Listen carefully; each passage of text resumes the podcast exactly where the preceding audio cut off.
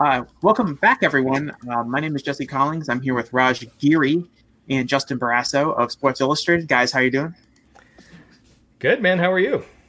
You nailed Giri this week. Jesse. I know. I, I was. Yeah. I just was staring into my mirror, saying it over and over like again. Eight years later. oh. well, yeah, I know, right? Um, well, I Raj linked an article, or I don't know, someone on the wrestling Twitter account linked an article I wrote about Zack Ryder in 2013, and I almost like it was interesting reading it, but I also didn't like reading it. I was like, ah, oh, geez, this is a long time ago. I feel like I've gotten so much better. Uh, but it was interesting to read it back. But uh, anyway, the real reason we're here is because we're watching Saturday night's main event. Uh, this is episode four, and the episode we are watching is from October 3rd, 1987. So, what we're doing is we're kind of jumping forward in time quite a bit here. Uh, last few weeks, we've been watching, had a show is probably about every six weeks on the calendar. And what we kind of saw is that WWF kind of takes a break during the summer at this point. And now we're back in the fall of 87 and there's new angles. There's a, the show is, a, is very different in a lot of ways than the last time we saw it. Guys, what do you think? What do you think about like this kind of era, like jumping forward in time where we're kind of like outside of the shadow of WrestleMania and now we're moving into kind of new angles for the fall? Justin Rush. I'll go ahead and say that I feel like this uh, this Saturday night's main event it starts a period period of the best storytelling that WWE's ever done with the the Hogan Macho Man thing, and then we, will see Hogan and Bundy over the next couple months, leading to Hogan and Andre and their whole thing, and the twin brothers, and this is the peak. You know, like before the Hogan Andre stuff wasn't on Saturday night's main event; it was on Superstars and everything. But as far as Saturday night's main event goes, this was the greatest era, starting with this episode, in my opinion. And Vince really figured out the format too. But all the guys, like when you think of like old school Macho Man, you might think of the guy that was on the broadcast in the Jake the Snake era and Ric Flair matches in WWF. But like to me, like the the, the greatness of Macho, like this was the beginning of that run. Yeah. Uh, the the signature tights, the Miss Elizabeth, just everything about this was was so Randy Savage. Like that's the character you think of. Hogan is at his peak. Hogan is just. I mean, I think he's more Hulk Hogan than he is Terry Bollea at this point. Yeah. Um, it's it's a really good show. Uh, Andre dressed to the nines. I really want to focus too on Bret Hart. Like if you read Bret's book and follow Bret's career, Bret talks about how he wears the sunglasses because he was so damn nervous. And like Bret's a different guy on the mic. He's he's not awkward, but like you could see the evolution of Bret Hart. We saw it in front of our own very eyes. Like he just became a different guy. So there's so many parts of this, and it's it's Bobby Heenan tonight or on the broadcast instead of instead of the body.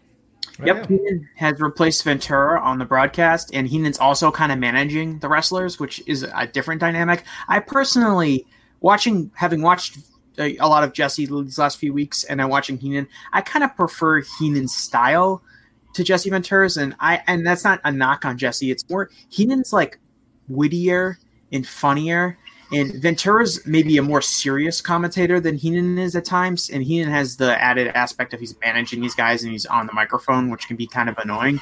But there's something about Heenan's charm that is so endearing to me as a fan watching this in 2020.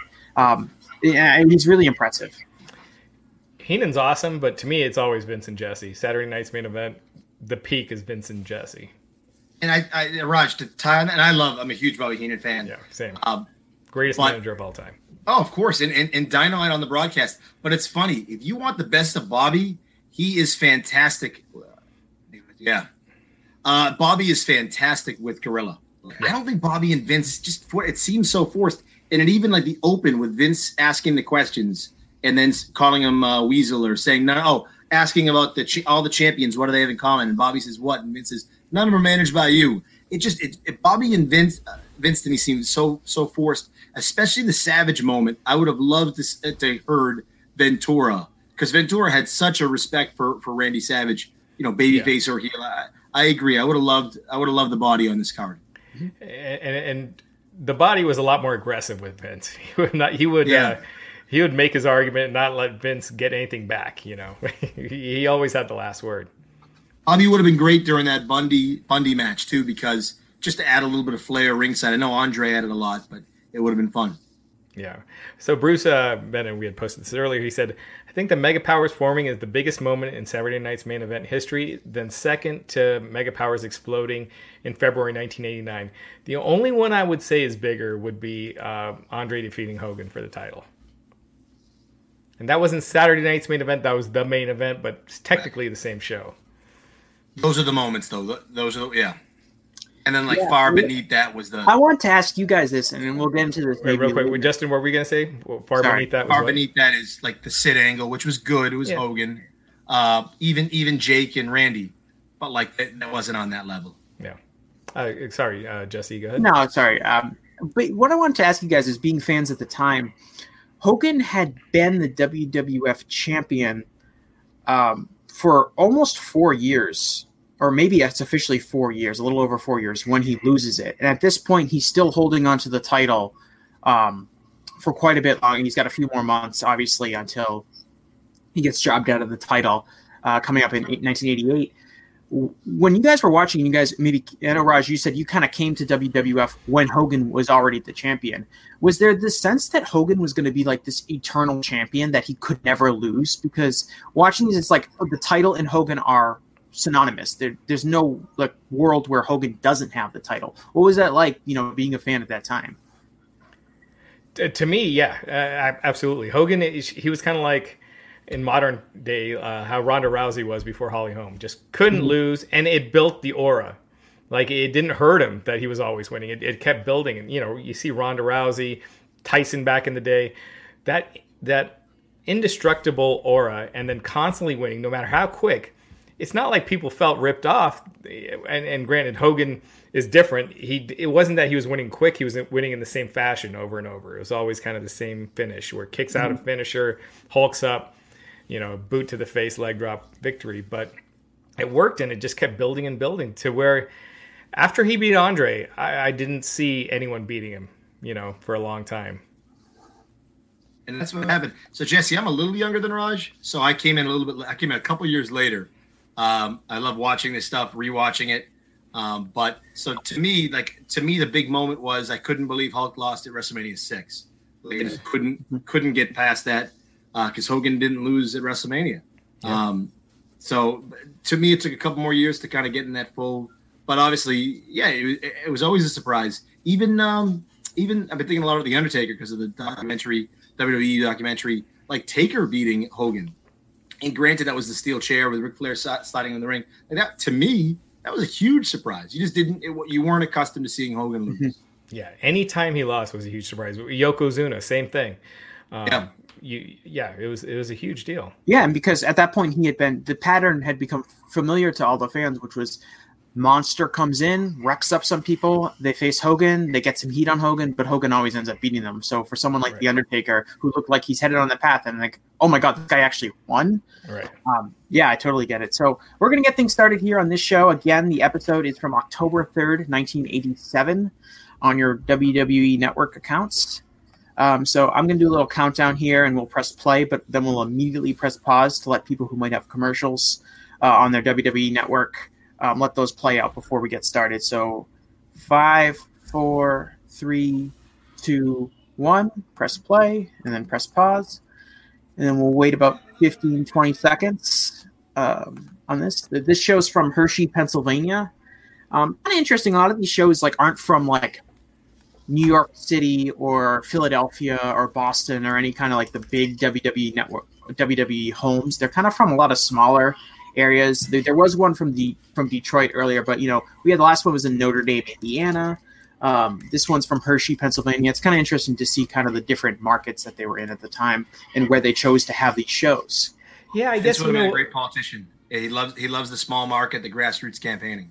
Yeah, and I guess they didn't need a Saturday night's main event in a Madison mm-hmm. Square Garden to sell it out. They're selling out Madison Square. Yeah, Square I always thought it was interesting with WCW like a lot of their pay-per-views even when they're at their peak are in like small or like smaller markets and maybe that's because wwf was blocking them in some of them but i know like i remember there's the i think it's slamboree 98 that's in worcester at the dcu center and not in boston justin i don't know if you know that um, worcester's a i hate to say worcester's a hotbed because i sound like such a homer but worcester's a good spot for a show but if you're doing a paper if you're doing a pay per view, you'd rather be you know at the the I guess it'd be the TD Garden or the Fleet Center. We'd have to look at the dates though, but they did eventually get into the Garden for Nitro. Uh, Yeah, which like- which is Well, it- tough because WWE's had such a long-standing relationship with them. They didn't do the garden. They did the. Uh, it wasn't Nitro. It was a, a the WCW did a show at the the, the side theater. The uh, it was what's it, it's called the Hulu Theater now. It's, Hulu Theater I think it used to be called. I think it was just the MSG Theater. Yeah, yeah, yeah. so it Raj, when we we say the Garden, we mean the TD Garden, Boston Garden. But yeah, um, the, Oh, the gotcha. Madison Oh, Square my Garden, bad. yeah. Yeah. We're a little bit of a bias Gotcha. to. Uh, I see. Well, I always thought that the Boston Garden is the Garden or the Garden, and then Madison Square Garden is MSG, and they're kind of two separate things. But then of I course, feel people- like my New York roommates from college would disagree, but I'm with you 100. percent yeah, it's MSG and it's the Garden. They're two separate ones. Anyway, uh, I hate to alienate New Yorkers because they're probably one of our biggest markets. But all right, we're all going to press play. Uh, get this show started. I'm going to five, four, three, two, one, go.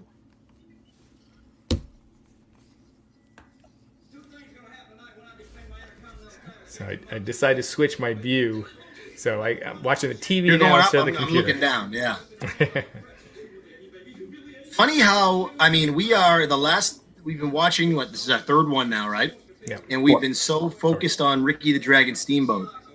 You don't hear his name. I mean, Ricky is a figment of your imagination at this point. Like he is just a nobody, and we we've moved on to the honky tonk man. Mhm. Yeah, that's one of those things that has happened. Yeah, as far um, as this year goes, this has been the year of the Macho Man as far as Saturday Night's main event goes. He's been on everyone. He's been the featured part. And And here Rush, is- kind of one of the one of the coolest, or to me, the best turns in wrestling are one of two things. It's like a big surprise. Like I love the Seth Rollins turn on the Shield Right. in what was that 2014, which we're dating ourselves. But the to me, the, the great ones are the ones when the crowd turns, and the crowd turned Randy Savage. Right. You know, so that's I, I love those. Even Daniel Bryan, like when he was in the Wyatts, like there was a lot more to that program they couldn't run. The crowd just didn't want. it. They wanted. I. It's fun Right. when the crowd demands something, and Savage is one of those. Early, probably the first Mania main eventer. Well, Hogan, but Hogan they were building as, Right. but kind of someone that maybe wasn't planned. right. Um, but Randy Savage is one of those guys. Yeah, Yeah, Sav- and that's probably- Savage originally wasn't supposed to win the title at WrestleMania 4. So we got Hogan versus Sika. Sika, who is Roman Reigns' dad. Um, Sika just ate the bit the head off a chicken, which can't do that today. PETA would be all over that. Well, one of the big things that I'd say the biggest difference between the, the shows we were watching and this show is that Savage has become a babyface over this time period, and like you said, Justin, it's real organic. It wasn't like there was a big angle to do it. He wins the he's won the King of the Ring a month before he beat King Kong Bundy in the final, but we're really kind of that wasn't televised. Yeah, yeah, it wasn't like the King of the Ring back This then. was just a quietly like he had been Well- getting babyface reactions on TV, and then they booked him against Honky Tonk Man. If I'm not Yeah, mistaken, well, I don't think there was any. There was nothing that turned him until tonight was like the official. This the show was the official turn. Mm-hmm. To his credit, What Honky helps. Honky with saying Oh. he's going to take Elizabeth home. Like Honky played that role, and I love. I don't know. There's something about if you guys played. Man, what was the name of it? It was like Superstars, I think. Raj, maybe you did. It was in the arcade when we were kids. Yeah, and it was like a cartoon WWF game. And Honky's wearing that, those light blue tights. I love Right, Honky yeah. in those light blue. Yeah, it just Yeah. to me screams 1980s wrestling. Uh, the greatest intercontinental champion of all time. yeah, Um, fun game too.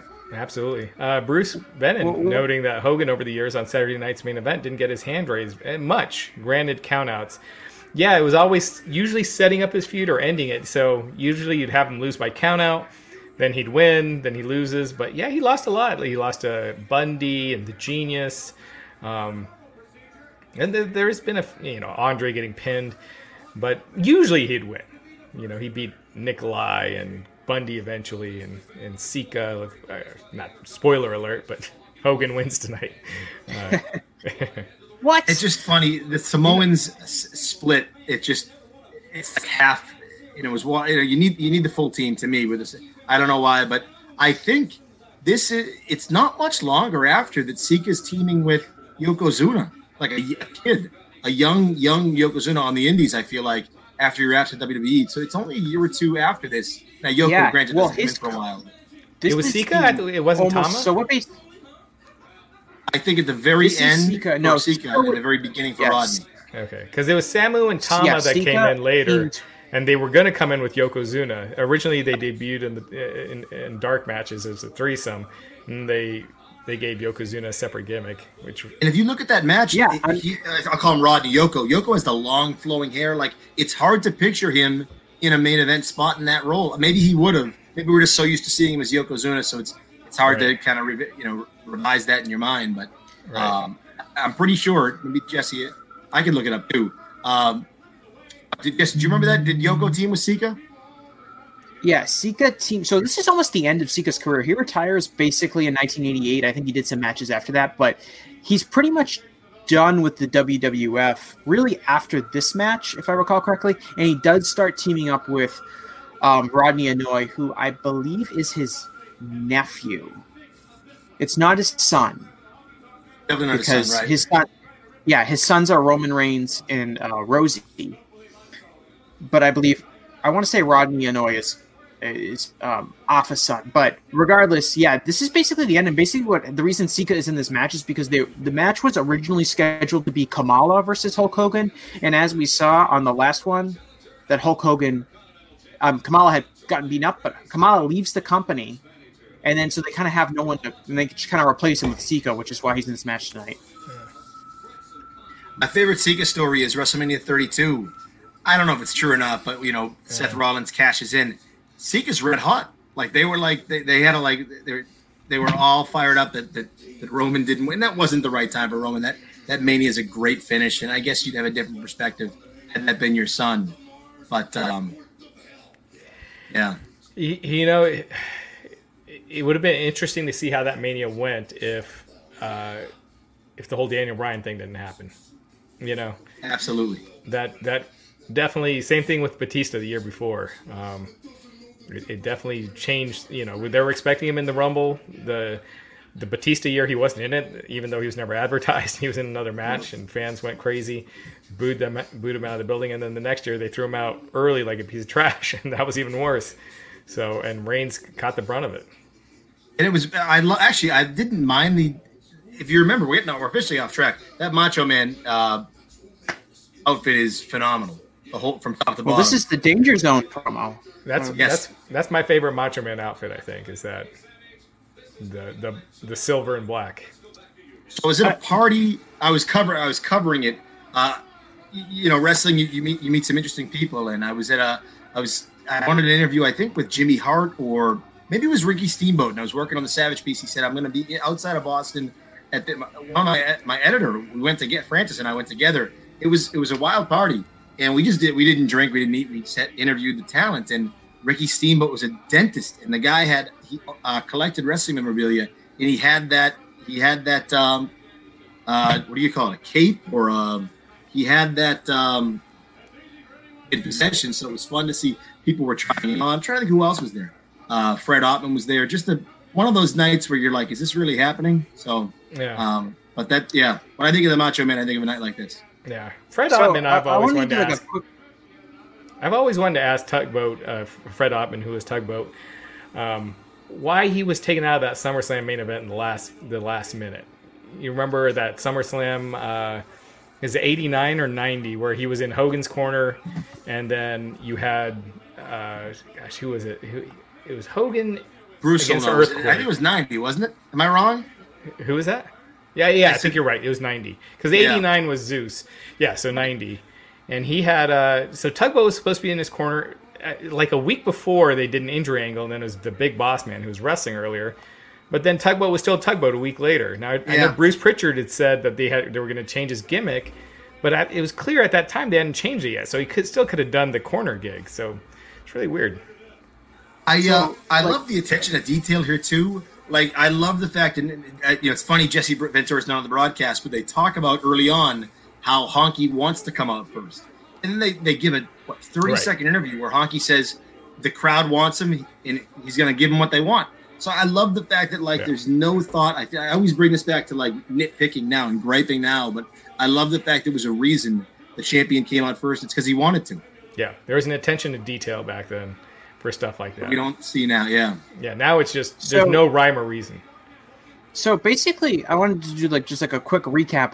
The Intercontinental Championship, which we last saw, was Ricky Steamboat, and they were doing a Ricky Steamboat versus Savage angle to kind of set up a big rematch between them. But shortly after that, Steamboat asks for time off, and he drops the title.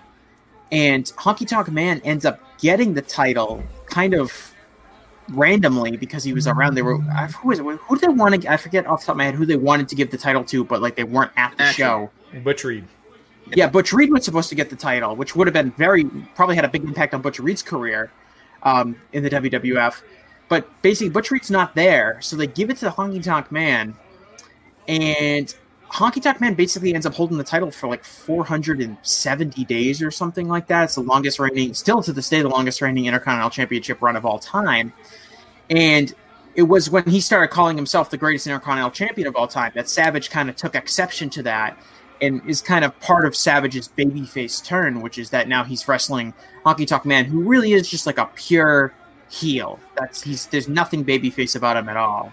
And this is how much titles could make a wrestler too, because Honky Tonk Man without that title is not a main eventer. It's not a big deal. He's entertaining, but with that Intercontinental t- title, they were able to headline B shows, someone chasing. It was a big deal, and uh, you know when you treat your titles important, it it it can make a wrestler.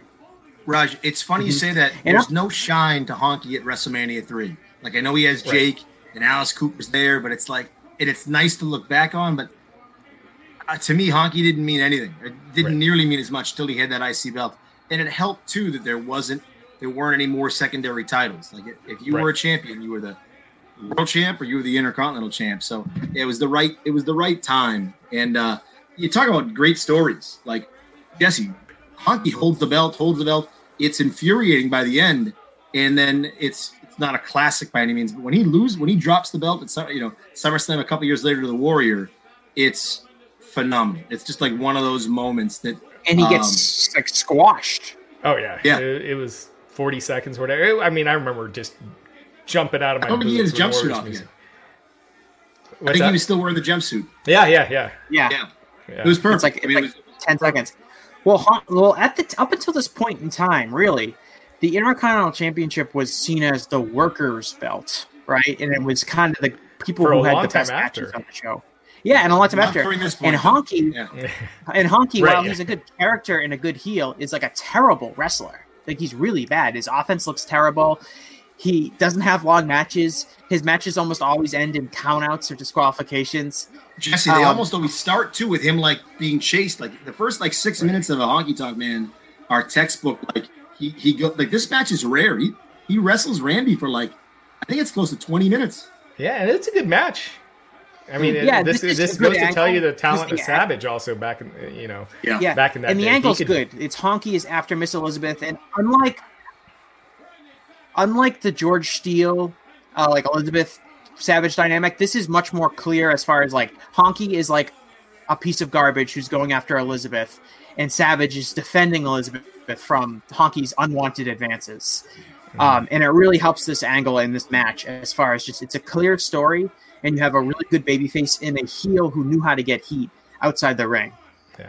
So Savage here, uh, real quick. John Colombo saying Earthquake and Hogan was a great feud in my opinion. Yeah, that that was uh, yeah, that was the formula. You know, you bring in these giant monsters and have them destroy Hogan, and then Hogan beats him eventually. But yeah, I I, I enjoyed it. Uh, Bruce Bannon, was, what was to hate? Great in ring, outfits in detail, and Miss Elizabeth. What's to hate? Exactly. Yeah, some guys are, are, You can tell me the Macho Man's a bad guy all day, right? right? Who cares? Like he is, he is so intense, so likable, so charismatic. I'm with you. Um, yeah. Yeah, Savage was. It, he was just so cool to like, and uh, I realized it was a WrestleMania 5, when Savage lost to Hogan, is when I realized that Macho Man was my favorite wrestler. Because going into it, I was telling myself as a kid that I'm going for Hogan. Like, Hogan's the good guy, Macho Man's the bad guy. And during that match, I was getting, and, and at the end, when Hogan hulked up, I was like, oh, come on, don't let it end like this. Um, and when Hogan won, I found myself mad, and I'm like, oh my gosh, I really didn't want Hogan to win. There's a lot of parallels you can make between Cena and Punk.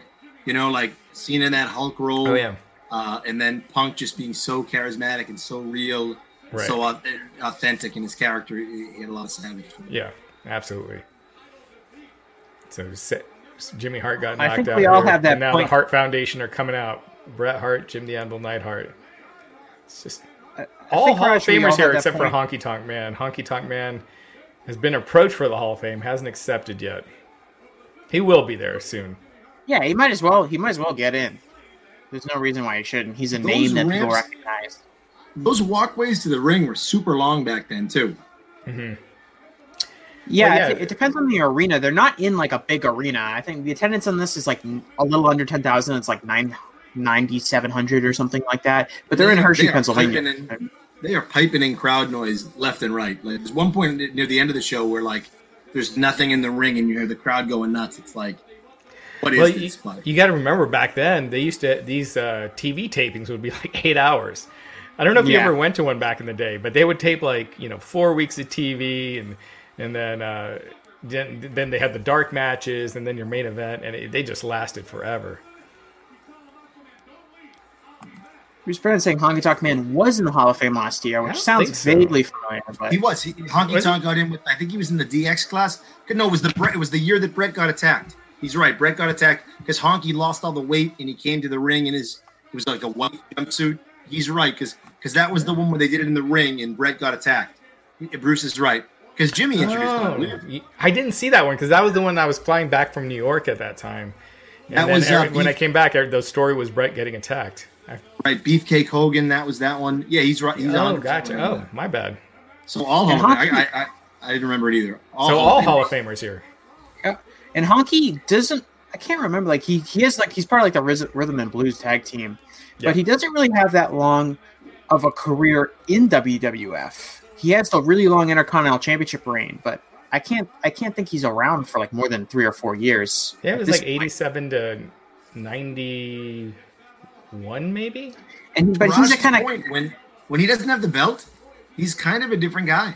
Yeah, but when he has the belt, he's a draw, and that's because that belt is Absolutely. a draw. Yeah. And, And it and was then you could and it talked build about- Randy Savage because uh, this feud, even though Savage never won this feud, um, it built him. You know, It that's does well, more for his career good than villain. any. He's yeah, a good absolutely. villain for Savage to wrestle. Yeah, and it, I mean, Steamboat was great too, but it's very different. Uh, you know, like you said, Honky was the heel. He played it so well. He, he knew his role. He played his role. Um, Yeah. yeah. Isn't it weird to talk about the, when you mentioned the Hall of Fame last year? Doesn't that feel like five years ago? When, You could tell me it was seven or eight, and I'd be like, oh yeah. yeah. But The Hall of Fame, I can I used to be able to tell you every single year, like people went into the WWE Hall of Fame, but like last like four or five years, as I've stopped really kind of caring about it, I've completely lost. Like I I, don't, I can't remember who's in or who's who's not in, and all this kind of stuff. It's it's really hard for me to keep up with the Hall of Fame as far as like who's in and who's not. to go down this rabbit hole real quick, because uh, Owen's widow, Dr. Martha Hart, made these comments. I, I think the CBS Sports uh, when they were uh, promoting um, the Dark Side episode, which was I mean heartbreaking, but it was out, outstanding Yeah. um, as well. She mentioned how it's like not even a hall- hallway of fame, and I agree. WWE should like make something. They should have something where it's I don't know Right. a little more real. But Right. to me, I'll never criticize the Hall of Fame because the talent, like it means the world to wear those Hall of Fame rings, and it, it certainly impacts their bookings and how much the, how many zeros they can put on it. Like I, I think to me, the Hall of Fame's real because their careers are real, right? All the Yeah. time on the road is real. Um, but I, I see both sides, but I'd never knock the talent. I mean, they put a lot of work to have that recognition. Yeah, it means yeah, a when, pe- to the talent when people say when people say like uh, when they laugh at like the Bushwhackers or Koko B. Ware, these were memorable characters in the most popular time of pro wrestling in the modern era. Arguably, I mean, you could say the Attitude Era as well, but you know, you had way more viewers on our Saturday night's main event than a Raw in the Wow. Attitude Era. Yeah, I mean And it's at more this popular. point, let them all in. I, I don't know. I mean, it's not more popular. What's that? Well, like wrestling, wrestling's more popular like across the country, like in like 1980, than it is in like 1988. No, no, no, no. yeah, no, no, no, it No, is. no, you, you had the territories, but you did not Yeah, have any show. You, you had them doing no, big what I ratings. mean, the company is bigger, but as far as like No, the number, the, of the people number that of people that watched each week, You, if No, you add no, up no, all no, those no. territories, it did not equal what a Saturday night's main Oh, event no, was but doing. it did because they were all the most pop, like basically the most popular shows in that region. If you had like, if you, if you, I mean, like, It didn't. You had like four territories that were hot. You didn't Oh, have no, like you didn't you didn't have thirty I don't, wanna- I territories. don't want to jump down this. I don't want to jump Yeah. down this hole because there's a whole other argument. But it's like Yeah. a misconception that wrestling was like overall more popular like in the end of the 80s than it was you in know, the early. no, in 1980, Jesse, you didn't it's have gonna any you house. You didn't have any household names. You know, outside of Ric Flair You wasn't did, there yet. They were just regional. That's but not a then- household name. They were re- in their house. In, in No, like, but uh, you, region you're talking. I'm talking nationally, like a, a you know, drawing. How many draw, viewers you're drawing nationally? How many? Well, uh, the company is bigger. Like WWF is a bigger company than any other individual company. Like wrestling in was way obviously. bigger in '88 than 1980, and you can. and it went mainstream. So it's it wasn't just It absolutely wrestling was. fans too. It was it was bigger. It was MTV. It was, I mean, Hogan was everywhere. Yeah. I, I think it's hard to compare uh, the territories to like it is. It is on fire right now. yeah. Good to see you guys go at it a little bit though. I mean, I, I, I lived during these eras. I, I you know, it. Uh, I always feel like Jesse's just calling us old when he's like, "You guys lived through it." It's like, yeah, I'm not. I'm happy you I guys I- are here. This would suck if it was just me. Everyone would be mad at me because they're like, ah, that guy doesn't know what he's talking about. Savage hitting the flying elbow here on Honky. Tonk. Beautiful. And Bret Hart running in, and we got the DQ. And the honky special getting DQ'd. It's And one this angle moments- is so great. it, it, it, you could argue. I mean, it's special in the moment, but it aged even better because like Anvil's a legend. Bret's Bret, right? Right. Uh, Honky's Honky, Randy, Randy, Hulk, Elizabeth. Like it's one of those rare things that, that somehow got better with age. right. Um, kind of like Rock, Rock, um, Rock Hogan, uh, something like that. Like they're bigger stars ten years later, or right. in some way than they were here. But the fact this is a young Bret Hart and a young Anvil, um, and I think we talked about this. I, I don't know, Raj, if you said it or Jesse said it, but one of you two said that Jim was kind of the star of the team. When they when they do their interview later in the show and, and Gene gets upset and walks out of them, you could argue the Anvil's the one and the Hitman's the two in this team at this point. Like Yeah. Jim's so much more confident on on in his interviews. Uh, he knows the character so well. I agree with Bruce. Uh, Hulk on Sports Illustrated, it's like it was huge. I have a tr- I have a trivia question. I have a trivia question. I haven't got one right yet. I'm ready. Hang on. Who is the other? Uh, Hulk Hogan was on the cover of Sports Illustrated. Who is the other pro wrestler to appear on the cover of Sports Illustrated? I know the answer to this. Give me a second. Let me think. I know the answer. Raj, do you know it? Jim I mean, Ross. so Ronda Rousey doesn't count. No, it's from uh, like three decades before Hulk. It's like from the '60s. It's uh, Justin knows it. yeah. Ernie Ladd. Uh, think of Chad Gable. Who's Chad? Ga- Who are some of Chad Gable's inspirations? Uh, Danny Hodge. Uh, Danny Hodge on the cover of like a 1956 edition of Sports so, Illustrated. real quick, now you have Honky had shoved. It, Honky's about to Honky hit Savage takes- with the guitar. Honky Elizabeth takes so jumps in. long. He takes so long to hit him with the. Guitar. Oh, it's so He great. turns so one Just- way, dramatic. He It's turns so it the other. He puts it in the middle. Elizabeth great jumps in, and he does again, it right again. here, yeah, they don't rush it. You know, Elizabeth's pleading, and Honky's telling her to get out of the way. It's not like he just instantly gets her out of the way. Elizabeth's pleading, Here it comes. Honky's trying to swing, and then ooh, he shoved her. And any fan during this period was so mad. And he in the gyrating over her, it was like Right? He's so dastardly. it- it- you can't overstate how good Elizabeth was for somebody that didn't want to be a wrestler necessarily, or or like she was just perfect in that role. I mean, everything she did, she made so more believable. Uh, Right. WrestleMania six, that big appearance, that return, WrestleMania seven, like everything Liz did, man, it was just so good. Yeah, absolutely. Never felt forced. hmm But here he goes again. He puts it Yeah. on one side, the other, and then in the middle, and then he pops him. And now And Honky, be- Elizabeth's running to the back. Honky's still taking his time. People are still not thinking it's going to happen. You Like, really you- think you, he's you're not watching gonna and do you it. think he's, it's something's going to happen. He's not going to do Yeah, it. you really And don't think he's going to do it. Bam! He nails him. A very different chair shot than the one Jake Roberts took a few months earlier. Right. Fortunately for Savage. Yeah, I love Heenan where his his comment is just look at the size of that hole. He, Savage's Yeah. head is huge. Bobby was great. We And talked now about you see Elizabeth coming out with Hogan. Now this was a huge deal. and that's the scene they capture in uh, You Only Knew" the music video. Yeah, Yeah.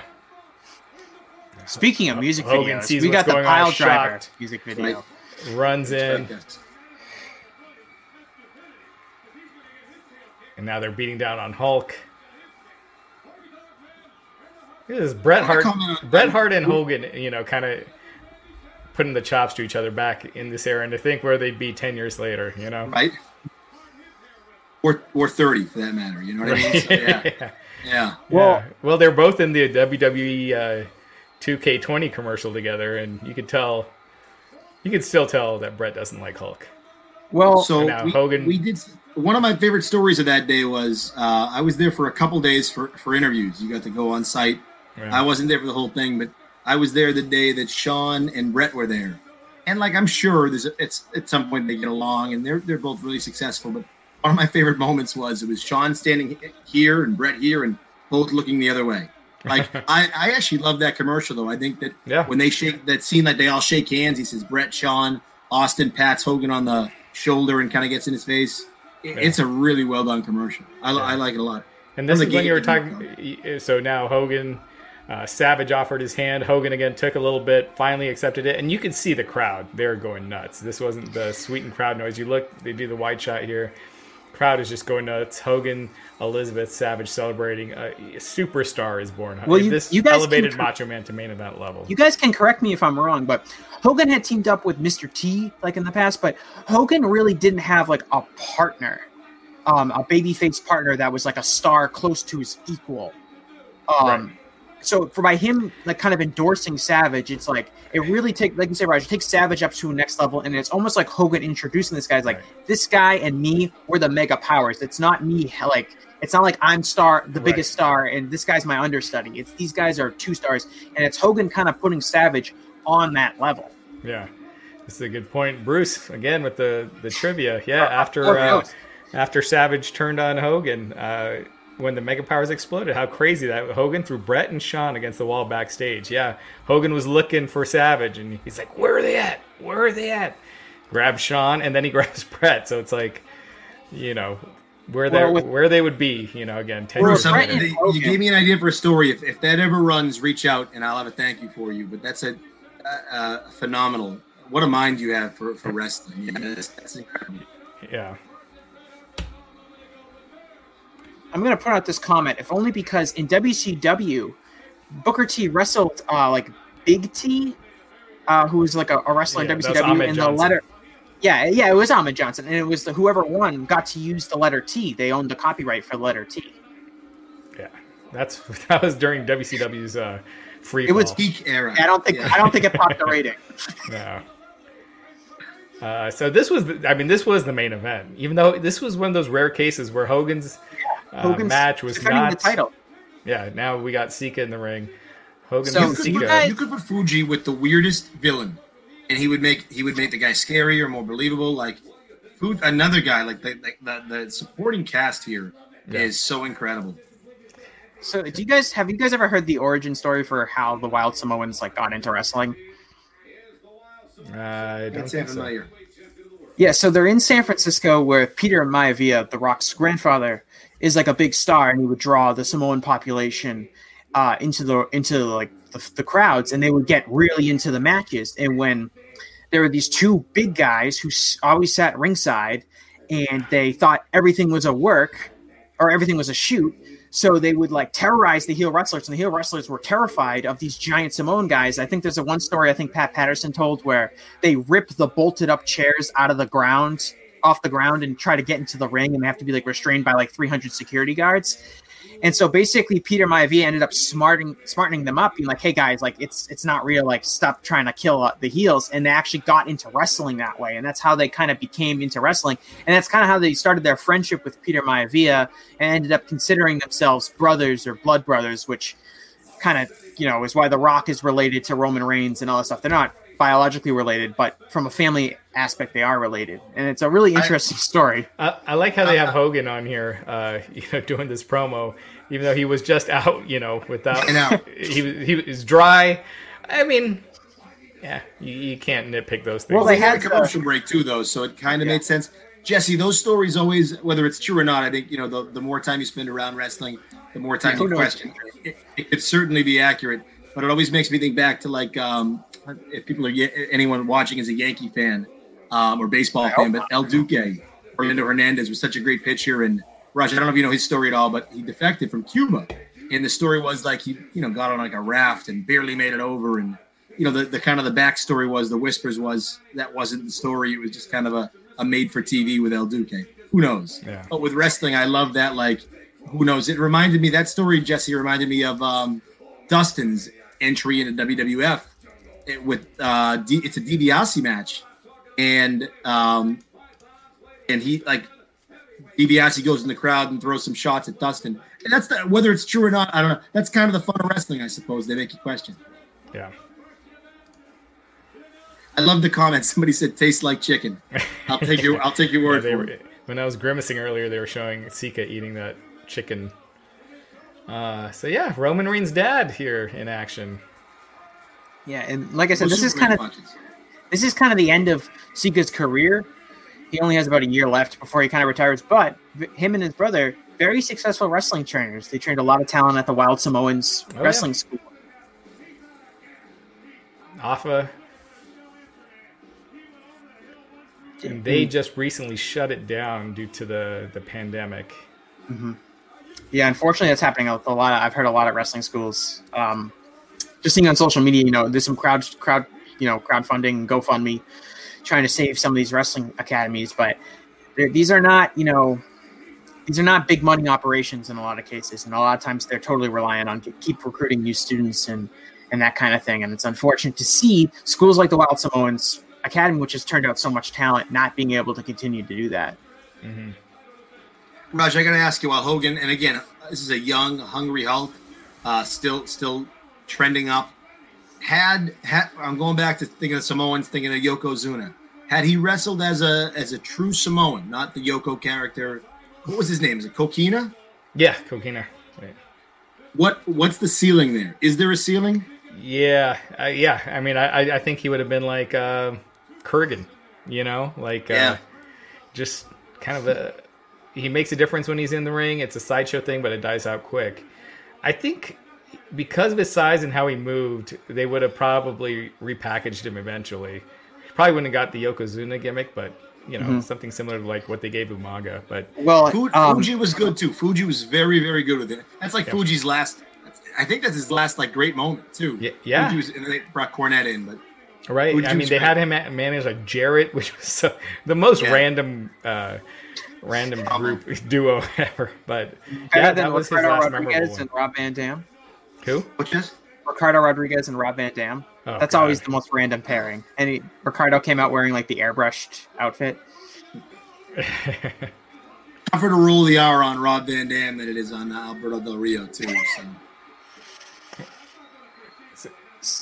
So this was your very basic Hogan match that just worked. You know, it, you, makes me think of Curt Hennig very briefly. Only when the guys could could knock their head back, they had the long hair. It looks so much more believable. Hennig was a master at it. You can see uh, Sika's good too. Um, obviously not Hennig, but a very different style. He's a monster. Yeah. Um, well, the Wild Samoans really successful. I mean, we know about them because they're mainly because they spawned such a great wrestling family. Really successful tag team wrestlers, wrestled everywhere, all over the world, not just WWF, for a good 15 years after kind of breaking in in an unconventional way. And this is kind of, like I said, this is kind of the end of Sika's career. I want, I think Afa might already be retired. Um, this point, but yeah, Sika had been tagged. Sika had been tagging with Kamala, which is why Kim Chee is out there with him, and he has two managers. And like I said, this match was supposed to be Kamala versus Hogan. Kamala leaves the company, I think, in a pay dispute the month before, and they say, "Ah, whatever, we'll we'll do, go with Sika." But it's definitely he's definitely. Um, I don't want to say not convincing for Hogan's opponents, but I don't think anyone really thought that Sika was going to win this match. No. So you probably could have put anybody in there, and it wouldn't have. Nobody would have thought otherwise. What about um, it's a, Kamala? It's a, the next time we see Kamala is the Taker feud. Is that right? Kamala went to WCW. No, back back in the Federation. Back, yeah, um, I think so. Yeah. Yeah, That was what 1991, maybe 92. years removed. Yeah. Yeah, Oh, Fuji with the cane. oh, yeah, and it. Oh, he he didn't actually hit him with it, so it wasn't a DQ. Hogan gets it. He's gonna hit Fuji. Referee grabs the cane. Hogan why shoves the couldn't- ref. Why couldn't Hogan hit Fuji with the cane? He just can't hit Sika with it, right? Yeah, You want you wonder too how many more action figures that sold, like the Fuji LJN figure had came with a cane. right. I don't know. It, it just added to the, Yeah. the excitement. Well, you, What- want it- you don't want it to escalate. If Hogan's going to hit Fuji with the cane, then there's a good chance he's going to hit Sika. What is the worst, like, or most unconvincing, like, repeated foreign object in wrestling history? I'd like to hear people's answers on that because I never bought Finlay Shillelagh. I know it's a uh, like a walking stick in Ireland. Like, I never bought that. It like would decimate the guys. Like, it was like a you know made out of steel or something.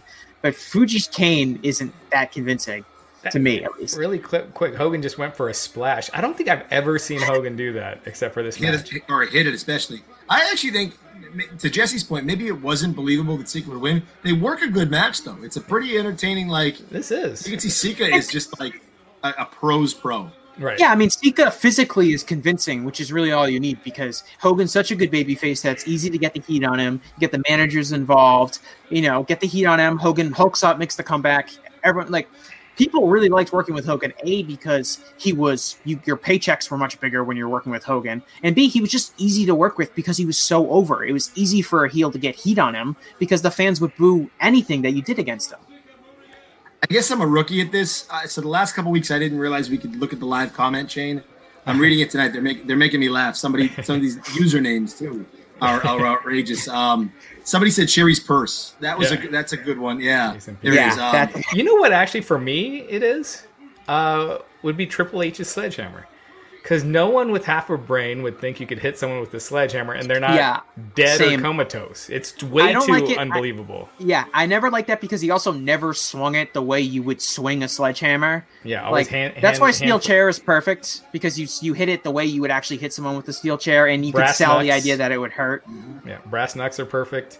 Yeah, I never I yeah, never bought into the. I know we saw it with Adrian Adonis a couple of weeks ago, but I never bought into. I wish I had my yes, I am a model pin on right now. But the uh, cologne, the arrogance, it was Yeah. like I don't know. Yeah, It was a little bit over overboard, but yeah. never mind. There was the urn, Even which- though his which his uh, his feud with uh, Jake the Snake was pretty cool. I loved it. Well, loved it. Loved the blindfold match. Yeah. I liked I How's liked the talked about? urn, and the an urn would hit- hurt if you hit it, but the way Paul Bearer swung it, it was clear like it wouldn't actually hurt if it hit you. Like He would like, he would really no go one- over the head. Jesse, But no one got said, hurt when Paul Bearer hit him with it, right? It would always. Uh, But Hogan goes into the urn in that Survivor Series and, and throws I don't know what it is ash into into smoke. Yeah, yeah into um, it was the was power that of the Tuesday in Te- Undertaker. that may have been Tuesday, Tuesday in in Texas, Texas. actually. Yeah, yeah, the that's title, Hogan's and then he rolled him up or something to win. Right after, yeah. Yeah. One of my favorite Vince pay per views. We just got your money at Survivor Series. Can we just take like twenty more dollars from you each? Something Exactly. that. we teased that Randy Savage was going to be wrestling tonight, but you got to pay another twenty. It's actually going to be on Tuesday. Come on. One of my favorites. yeah. There's Yeah, what a Orton's weird- cast what a or weird- Luger steel plate. Yeah. Great point. Good, good calls. I Yeah. think the steel. I think the steel plate, like that's his finishing move. I thought that was kind of BS, but I like the cast. The cast makes sense as far as like if someone hits you with a forearm and they have a cast on, it would hurt more than a normal forearm. We should have realized with Lex back back in the day that when your finisher is a steel plate in your forearm, eh, you're not going to be the guy. So Coach was perfect. Like why do why do we even um who was it? It was Lance Archer recently said. I know he did like a media tour before Double or Nothing. Uh, WWE didn't want him to use the blackout. Like this guy's got this badass move. It it's awesome. You don't want him to use it, but Well, It- it's that- like why? brought that up. Why? uh, Other than you're just doing this power play that you think you know better, but but if you do, It- let him it's- do it, and it won't work.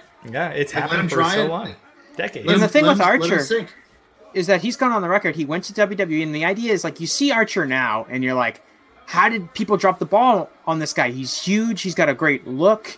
He's a really good worker. He's agile. He's and he's been around forever. When he went to WWE, he said like they didn't want him to be the monster. You know, whether they had too many monsters or you can't do a choke slam because that's Kane's move, and he can't do a power bomb because that's this person's move or whatever. You can't walk the ropes because the Undertaker does that. I get all that, but they didn't really want him to be a monster. So then you just have this guy who's like, I guess a good worker, but if he's not going to be a good a big guy, what's the point? And it's not just WWE. I mean, he's been around forever.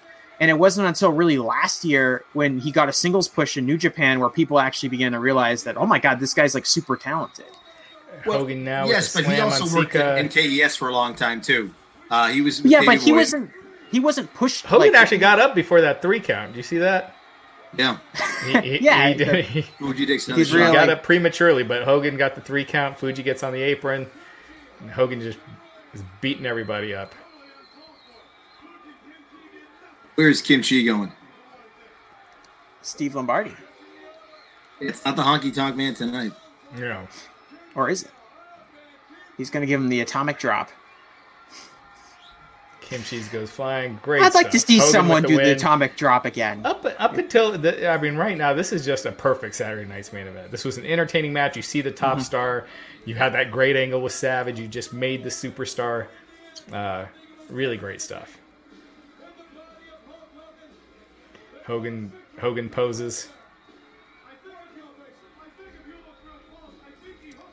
Hogan's Great. hair, Hogan's hair is uh, on its kind of its last legs here. He had, it's it's pretty much been that for it's like that for the next fifteen years. I feel like when he first started, when he first gets the title, he's got more than that. yeah, he he, Um, he could part it to the side when he first had the title. Well, the Gosh, famous so story now. think This these is guys. I'm saying it's so weird to think these guys are younger there than we are now. Right. It's like that. I don't. That boggles my mind. That's weird to think Hogan is younger here than Jeff Hardy is now, right? Right? Yeah. Uh, By by a lot. Or Finn Balor. You know, yeah, Right. absolutely. Yeah. Because How they, they just look Hogan's older. like- They look more. I don't know what the word is. Not manly, but more seasoned. I guess. I don't know. I think he's 32, 33 here, Jess, in this ballpark. I think he was. I think he Oh was yeah. 36. Because when he joined I WCW, 26. Yeah, he was uh, early 40s, and that's not that old. I mean, t- AJ Styles was way older than Hogan. no Lance Archer's forty three. Huh. So Orndorff has turned babyface. I still think it's it was too early to beat Lance Archer, and I, I- you know, but that's another story. I nothing. know. What's I, that? I understand. I don't, It's but I double or nothing. We're talking. yeah, I, I don't get it, I- and I know, like, I, I think Cody's the right guy for the weekly challenge. and I, I like I that agree. a lot. Uh, it's just a weird, but I, I, I would have loved. I don't know what you do, but maybe you don't put Lancer in the tournament, and Yeah, he just wreaks put him in the havoc. and, right, but but he, he he's he's lurking in the shadows. You don't know what, Right. and, and he's he's there. Uh, the match was good, but like, I don't know. They, they could have built that out for a long. I'm really curious. Out of the like, it's gonna be really, where, where does where do they go next with Lance? I think he's good enough to make it work, but I agree. You didn't need that match. Um, like it probably could have been Co- Cody Darby. It probably could have been Cody. A lot Could of have done guys. Cody Darby. Could have done Cody Wardlow. Uh, Yeah. it, it might be too soon, but still, this was. You know, there's there's a lot of guys you could have put in that spot. Same as Brodie Lee. I, I don't think you should have beaten Brodie Lee yet either. But No. Well, you put him in that. You put him in that match, though. Um, I know they tried to protect him, but um, he's another guy. Where do you go from here? Could have done Cody Dustin. It's Yeah. empty arena. It's it's a rematch of last year. It would have been interesting. yeah, Uh, that actually, and it's a great story. You know, they they have to face each other. It's not like they want to. Right? And you still could have done a thing where Archer beat down Dustin. Like that doesn't Right. change. And maybe Dustin comes in weaker, but Absolutely. So now we got King Kong Bundy versus Mr. Wonderful Paul Orndorff. Orndorff is now a babyface with a managed by Oliver Humperdink. Just baby faces with manager outside managers outside Elizabeth just never never worked in WWF. I, am trying Yeah, to think of an Undertaker Paul- with Paul Bearer, Paul- but that was after the fact. Paul Ellering. Paul Ellering, even in WWF, they he was there for a few months. Well, they replaced him with a, a dummy. No, he came with the dummy. Paul Ellering introduced Rocco. Rocco. Yes, but there wasn't Rocco around after Paul Ellering leaves? No, uh, it, it was within. It was that same year when Yeah. uh, Hawk had his issues and they were gone. So Bundy, I like the promo from Bundy. yeah, he he looks so young too. I mean, Yeah. and he's, he's I think he's mid twenties here. I mean, he's Yeah, he's Chris- really young when he breaks out. That's one of those things. Now it's because maybe it's the bald head. He doesn't. lo- He doesn't really like look like he's young, but he's really young. Like, um, he you know he had wrestled in Japan before coming to the WWF, but he's not like. And I think he got it broke in in like Texas, like maybe like in like the early '80s. But he's only a few years really into his career at this point. Yeah, and I up got a uh, comment. this point, going every time Bruce makes a comment, he mentioned Jimmy Hart. I'm I'm with you. Like I love Jimmy. Is that I'm if he's a good guy, I'm always waiting for Jimmy to turn on somebody. Like I think Right. there's certain guys that are, are like perfect villains. yeah, I think Jimmy there. I think Jimmy Yeah, Hart's Jimmy the Hart is- perfect, perfect. He made every guy more believable. Um, Someone I like Someone needs to bring back the megaphone. The megaphone gimmick is a great heel gimmick. No one has. I've never heard anyone talk over a megaphone. you know that, who like, you know I who, agree who with. you know who I think could be great with it is uh, I'm gonna Zelina guess. Vega. Oh, Oh, sorry. wow. I would have I would have said Xavier Woods because he's got the Oh. trumpet, but like he's another guy that could could make that work. Vega would be perfect for that. Yeah. yeah, Yeah, Just got Vega, kicked off the network. Britt Baker, Oh yeah, Britt Baker, absolutely. The right kind of heel. Like, it- like it's a really antagonistic thing, especially if they in the closed like um the closed circuit shows like without the crowd or anything, where it's like extremely unnecessary to have a megaphone. What, what's the timestamp on your network right now? Mine is minute. fo- 44 minutes and 44 seconds. All right, I'm a couple seconds. I'm like 44, 50. all right. I Let me know when you get to that let me Bundy know when you get to forty five ten. I'm gonna hit play again. Uh, I think that Bundy is like something so subtle about his character is the straps. If those were thick straps, he looks a little less intimidating. The fact they were like, I don't want to, what do they call uh, spaghetti string? Is that what women's dresses are like? right. Yeah. Uh, 45 10 Raj. I'm Yep. there right now. all right. Cool. So Bundy's choking Orndorff on the rope. It's a classic Sunset big guy flip. Could you imagine like if Bundy, uh, and this is not a this is not a dig at KO, but I'm saying imagine if Bundy dressed like KO and had a mullet, right? Like he wouldn't be the same star. It's that Yeah. by shaving the head and wearing that that outfit, he looks he looks like a, a big deal. And these two right now, Orndorff and Bundy, Bundy had wrestled uh, headlined WrestleMania two the prior year against Hogan, and Orndorff was Hogan's more or less biggest drawing opponent. You know, Hogan and Andre hadn't done many house shows up until this point, so. These two guys were, you know, drew a lot of money with with Hogan. And a steady card so far. Like the honky honky Yeah. Randy match, really good. This match, really good. Like it's a good. I feel like every week we've watched, and Jesse, maybe it's I hate to say because of George Steele, but George was the end was obviously at the end of his career, but like there's always been that lull, right? Tonight doesn't mm-hmm. have it. Right? Yeah, I mean George, but those and George's for as as much as I said like yeah, it's kind of the end for George. Like his ankles were hot. It's because he's working with Savage True. is probably the reason why. But people people were into it. It doesn't.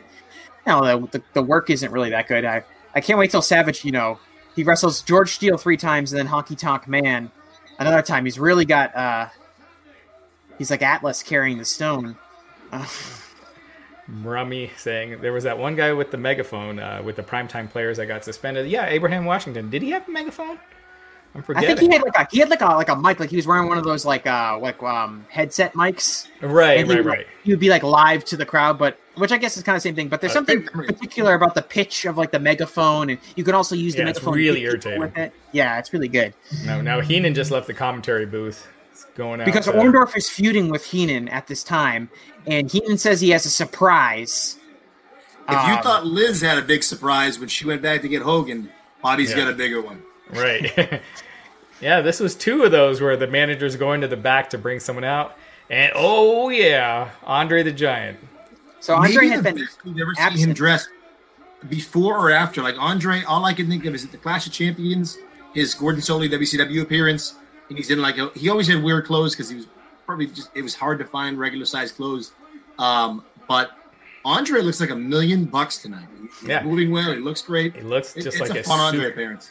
he just looks larger than life. Uh, just he's a difference. You can't take your eyes off him when he's out there. It'd be like you know later years Undertaker, like having that aura where you walk out and you, you just can't help but look at look at him.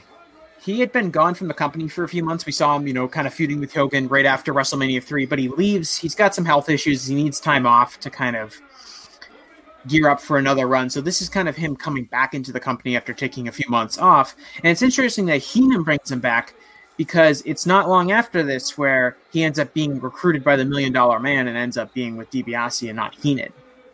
Still Yeah. a great story. I, I'm laughing at the comments. Somebody said not a million bucks. He's a giant. I'm going to use that. He uh, Andre looks like two million. He looks incredible. It's like the, the hair. And Andre didn't know he shaved.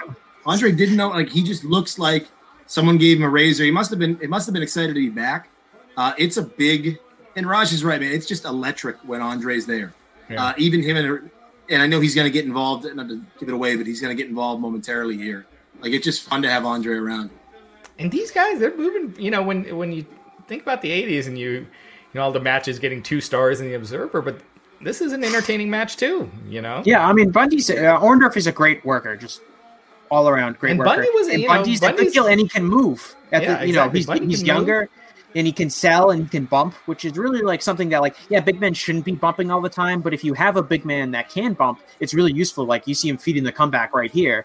Yeah. You have to be able to bump to be able to do this. Like great if you work. watched the what was that? That was Connecticut. So what was that? Hartford. That was WrestleMania. Wasn't ten? Was Matt? So it was eleven. it's Bundy- WrestleMania 11. Yeah. Bundy Taker Taker. is awful, awful. Yeah. Like Bundy. Like if it was this Bundy Taker, it would have been phenomenal. Like that match Mm-hmm. was. That match was. was, was Well, Taker was also handicapped with his gimmick. Then that's when they didn't want him Yeah. doing much. It wasn't until like Taker started working with Bret that the, you know that Small guys, yeah. he was and Taker's allowed to always start been like that. more. Taker's had, you know, Taker's always wrestled giants, and he hasn't really like he wrestled Big Show and he wrestled Khali a bunch. Of, you know, he wrestled these big guys, and there's a similar kind of dynamic. It wasn't. It, it was always like he's working with Shawn, he's working with Bret, he's working with CM Punk, he's working with smaller guys who can bump with him and be a little bit more agile. Which is really when he came into his own as far as being like a really good worker. I don't think that's uh that's limited to Taker. I think most big guys always seem to work better with smaller guys. Um, it- I think it's- too- the two big guys. It's rare. Like you have to have the story there because otherwise it's a it's a plotting match. You know. and it's weird in wrestling. It's not just chemistry. It's like to me, I always loved, and I, it was head games, right? Shawn Michaels, Mick Foley, such a great match. And mm-hmm. why would Shawn bump himself for Mick? Now Shawn was very, Shawn was very generous with an opponent if he was if it worked. But to me, that works so well because Mick's so different, right? Like Mick is never going to be Shawn Michaels. He's never going to take that spot, or he's not the sexy boy. I know he does Dude Love, but it's it's kind of a parody of it. Um, to me, you've got to be different, right? Like Taker Brett is another great example, but uh, it, it's tough when two guys are so similar. One of the comments I just saw briefly was, uh, "I wonder if Andre liked working with Bundy because they were two giants." So much of wrestling is the personality part of it too. If Right. you don't like a guy, you don't want to work with a guy. You don't make him look good. You don't make him look good, it, it don't work. So yeah, it's tricky. Wrestling's so unique in that sense. Yeah. Absolutely. So, two quick Andre related notes. First, I just started reading the Pat Laprade Andre book that came out earlier this year. If you like I've Andre and you want to learn more about him, so good. It's so good. You, everyone should read it. It has so much information about it. It has so much information about the various myths of his life. Um, if you're interested in knowing a lot about Andre, you're not going to find a better book. And also, Real quick, uh, Orndorff was in Great the corner. Andre Yep. pulled him in, and then Bundy nailed Orndorff with the splash. And Bundy pinning Orndorff makes all the sense in the world because I believe it's the next Saturday night's main event, right? Where Bundy faces Hogan for the title. yeah, I believe you're right. Let's quickly look that up. Because I think the next two are Hogan versus Bundy. Yeah, Orndorff it's Bundy- sells this. Orndorff sells this so well too. This is a really fun moment. Right. Bam! Like that splash, it you know it he he really gets in there. Yeah. Looks like it's hurts, and Andre. Well, and they sell it. into the It's back. Like, Andre looks like just so terrifying there. I like how he shrugs off the fan too. This is a, such a young Bret Hart in this interview. And again, to me, the Anvil, especially without Jimmy Hart, the Anvil is the guy that carries this team. I mean, obviously, Bret actually, I'm super biased. I'm a huge Bret Hart fan. I enjoyed all his work, and I think he's such a good promo. Like Jesse, he came to, he was in Webster a few months ago, but a couple of years ago, he was in Lynn. He did a show at St. Michael's Hall, and um, Bret cut this like, it was like a tearjerker about how like he grew up on the road and all the memories and the faces, and he's like pointing out people in the stands and are not the stands but the seats because there were no stands. But he he is such a tremendous promo now, Bret. But it, it took time to get there. Yeah, you're watching this promo. It it, it you, it's like Anvil's the one with the charisma, and Bret gets in a line here. You know, Mm-hmm. Yeah. Bret gets Well, in line. one of the things Bret talks about in his book is that the WWF would do these videos to to advertise with for the Wait, house why, did, shows. why did Mean Gene just storm off? I just missed that. He was so upset about what they did to Elizabeth. Oh, Uh, so that's great. Oh, it was fantastic! It reminds me of like when Mr. Feeney walked out on the kids in uh, Boy Meets World reference. But I love you never see Gene walk out on a guy. He's Right. so he's so so, disgusted. yes. It, it's a nice touch. And and Jim Neidhart's defense was was great too. He's like, our manager just got knocked out too. We had the right to be upset too. And then Yeah. they kind of laugh about it, and Gene gets pissed. Again, the supporting cast of, and I I think you said it last week. Like, would it have mattered if these guys were around now because they couldn't be themselves? But but Gene Okerlund, like if he couldn't be himself now, what a disservice that would be to wrestling fans. Oh, yeah. We got so much more out of the product because of Gene being Gene. Yeah, yeah. I mean, now they would just have the interviewer say, "So, what were your thoughts on the match?" You know, and then a blank stare to end the segment. Uh, if they allowed, you know, some of these personalities to really come out, because yeah, Gene it just made it seem that much more dastardly. You really want to see the Hart Foundation lose here, mm-hmm. facing the young Absolutely. Even, stallions. even the late Craig Sager in the NBA, like he had a weird, you know, the funky suits and but like you looked forward to those interviews. It was not vanilla. It was I'm gonna watch this. So yeah, you don't have that now. Yeah, and I think part of it in WWE is the the responses often are so scripted that it doesn't like it doesn't help the announcer. Like these guys are coming up with their own responses for the most part. There are some there's some scripting going on a little bit or bullet points, but when you have different guys reacting differently, it's easier to play off them if you're a pro like Gene. But when these guys are being and women, men and women are being scripted and they all kind of sound like robots, it's harder to draw more personality out of them because they're being told exactly what to say. Jesse, I got a trivia question for you two this week. You, got, you guys ready? All right, let's hear it. Who named Roman Power Roma and Powers the Young Stallions?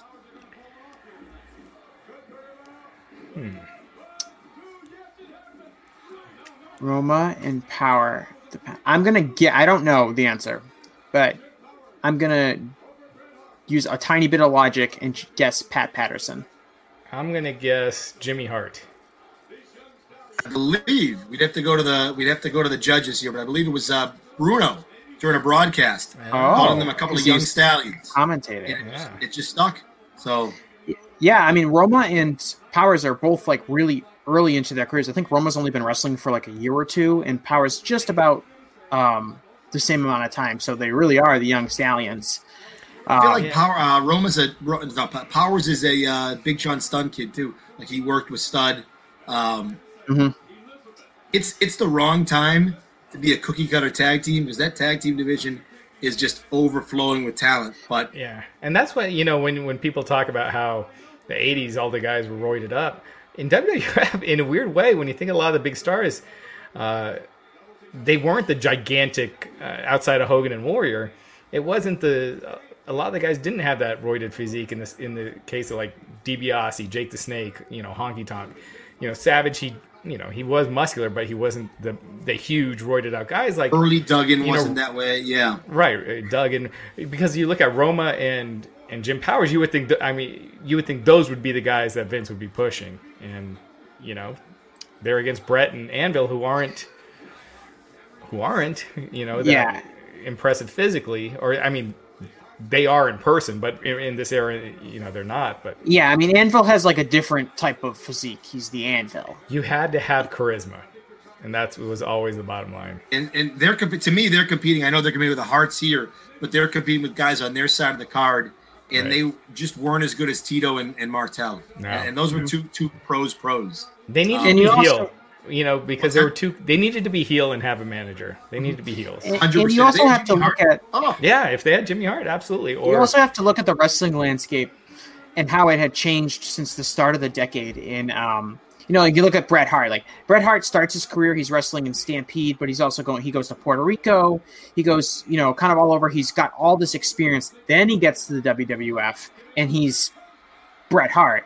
These guys are only wrestling He- for a even year. then, he wasn't. You know, Bret. No, but no, but you understand what I'm saying. Like these guys wrestle for a year, they end up in the WWF, and they're on this this stage in Saturday Night's Main Event, and they're expected to kind of be at a certain level, and they didn't just did they were not going to have the same kind of seasoning and experience to to match up with the British Bulldogs or the Hart Foundation or Strike Force or these like veteran teams that had a lot of I mean, experience. they were around for a while. I just don't think they had the charisma ever to to get there.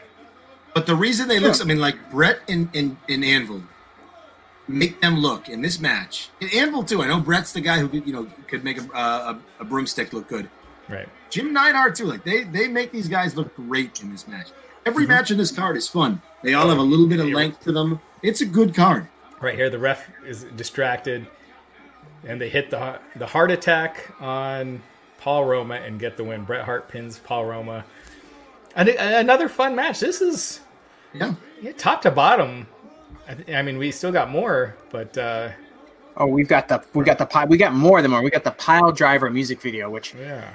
I And could that was not the last believe- match, right? Yeah, I could not believe it when I saw the pile driver music video. Top to How bottom, if you don't count the Friday night's main events, I think this was the best Saturday night's main event. Top to bottom, just to me, if you're in the if you're in the crowd for that whole taping, it must have been hours. It's a long day. The the highlight of the show, one of the highlights happens backstage. Obviously, a very different mindset uh, from now to then. But uh, here we are backstage at Gene Okerlund. One of the greatest moments in wrestling history, right? Hogan Savage. Look at That- that look at them sell this handshake. Yeah. Do you think they they just improved it, or they they were told, you know, do this do this crazy handshake? You got to wonder where that came where that came up. If I I ever think asked, that's if an I- original idea. You know, Savage sells this interview well because it, it sounds like it's some of it's planned because he says mega, mega, mega, mega powers, like he's thinking of it. But obviously, and, and Vince obviously hammered home that uh, madness meets the mania idea because they you just heard that over and over again, um, which is funny. You never heard Hulkamania or Macho Madness. You just heard Madness Mania, Madness Mania. Right. I don't know. Yeah. The next again, like I said, this was the start of the next eighteen months. This is some of the best storytelling WWE And has Raj, ever done. getting to that point, now it seems like if they were to do this angle now, you're just like, oh, they're just doing it to break them up. Like that's Right. how everyone fan Yeah. would see it. And when this angle takes place, you're not necessarily saying it's more like, oh my god, who are going to stop these guys? They're unstoppable. This unstoppable babyface team.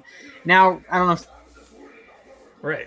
Well, I remember when I saw it, I'm like, what does this mean? Are they a tag team? Are they, you know, like, is this a permanent thing? Are they going to go after the tag belts while they're champ? Uh, you know, it was just, your mind was just running wild. It was just, it was super amazing back then. I remember. And for whatever reason, if they couldn't do anything wrong, that handshake was, I don't know. It just, to this day, I mean, it's so unique. yeah. I mean, that's the one thing with that area being unique and standing out, and that handshake, I- just that simple grabbing it, and try, acting like you're not trying to shake. It, it was, it was awesome. I love Elizabeth not being in that scene too because Savage was so intense, and to me, it just the slow build to that is is is, is per, it simmers for so long. Yeah. Oh, here we go. The main event, the pile driver video, which was actually a, for its time, it wasn't bad. And Koko B. Ware, he was a pretty good singer. Hey, I'm with you. Uh, we had a friend in the hospital a few months ago, and somebody sent him a, a cameo from Koko. Mm-hmm. Koko sang to him. I, I think he has a great voice. Yeah. I, I do. I, even to this day, but I, I like I like Koko's voice. Um, I agree. I think Yeah. he's better in uh, If You Only Knew, but he, Yeah. he's still good here. So you got Billy Jack Haynes, Bam Bam Bigelow. Was Bam Bam Bigelow ever in a Saturday night's main event match? Yeah, he Great comes up. question. No, I I, mean, he's on. oh, he, he does? Yeah, I, he hasn't been in one yet. Okay. Koko's got some pipes. You got Yeah. Honky, Hogan. Uh, the Rock. Yeah. Don Muraco. You want to talk about? You do see some of the steroid era bodies in this, in Yeah. this uh, music video. Vince, you got Vince. Was that Arnold Skaaland on the ladder? I think so, yeah. Yeah. Totally. With brown hair. Koko would Superstar be good Billy on the Masked Singer. I saw one episode of that show after the Super Bowl, and I was uh, Good God. But I couldn't turn away from it. but Koko would be good on it if he can sing, right? Skaaland getting the cement on the part the with the women is they're still constructing that building to this day. They probably are. I'm sorry if they did something like this. You can't go too tongue in cheek, but like it would be again. I love the creativity of this era. They were yeah. always trying something new. A little cameo yeah, I mean, by Vince in this video, looking at the girls walking by. Oh, of course, that's when he comes in. Yeah. My favorite part of this Koko's video is Brainbuster. I I remember back then. But they show a wrestling move, and it's not a pile driver. Yeah. yeah in in in, in, in Koko's defense, we never got to see his finish because he never won. So it was fun to actually see what the thing looked like. You know, yeah. Koko never won.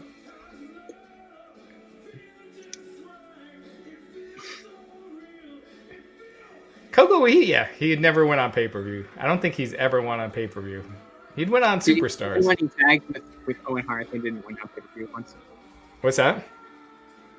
He tagged with Owen Hart as like high energy. They never went on pay per view. They never won like a opening match. And I think he sang. I think he sang it. Didn't he sing when they came to the ring? High energy. Well, we was talked about song his? last week. Yeah, I we talked about this video wasn't good for its era. but it's no. uh, I, I, enjoy it as a wrestling fan. But they look like a bunch Here's of pervs out there. Here's some Vince humor. It, it, pretty much to a man. They it, the director must have been like, act like you've never seen a woman, woman before. That's, that's, like uh, Billy Jack Haynes drops the apple. It's like, God, you know. Right. But. well, man, and now we're wrapping it up.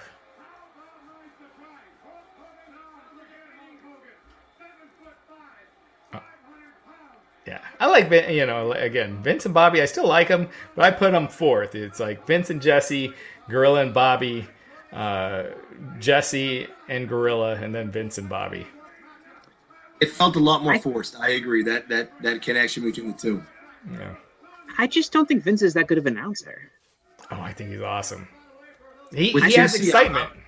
Yeah, I'm watching this, and he has like very little credibility. He never like he's he doesn't do a good job like defending the baby faces.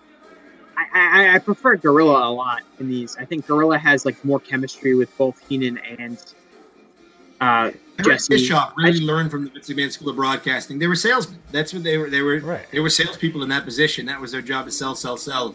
Um, where Gorilla, I felt like it was it was just so different with Gorilla. But I, I liked Vince too. I couldn't get into as a kid I couldn't get into like when Tony Schiavone called shows right. for the World Wrestling Federation or things like that. I was a Vince guy or a Gorilla guy. Same um, here. Like NWA, yeah. I could, like Jim Ross back in the day. I couldn't. Yeah, I had a hard time listening to. It was too. It, it wasn't entertaining. It was too serious. Like it was too sports yeah. as opposed to sports entertainment. And you know, when you're, I don't know. You know, it's different strokes for different folks. But Vince always sounded exciting when he was on. Like it was never nothing was dull on the show. And if it was, Gorilla he too. it wasn't. Yeah. Yeah. All right, and that does it. All right, that was our Saturday night's main event. Um, guys, what was your favorite part of the show? You had to pick a highlight. I mean, I, I think it's hard to say anything other than Hogan saving Savage and the the Mega Powers being born. I mean, that to this day, you know, that's an iconic moment. But one, I agree that that's definitely the moment from the show. But I love Andre grabbing Paul Orndorff's tights, yeah. and just like Andre, to this day, everything he does is just so. Or, you watch, especially like bad guy era Andre. Um, he's mobile here too. Like by WrestleMania six, he was just so immobile. Or that the earthquake, uh, the brief like earthquake right. feud where he's kind of standing up on Jimmy Hart or using Jimmy as a prop to stand. Uh, but I think Andre is such a big part of this show.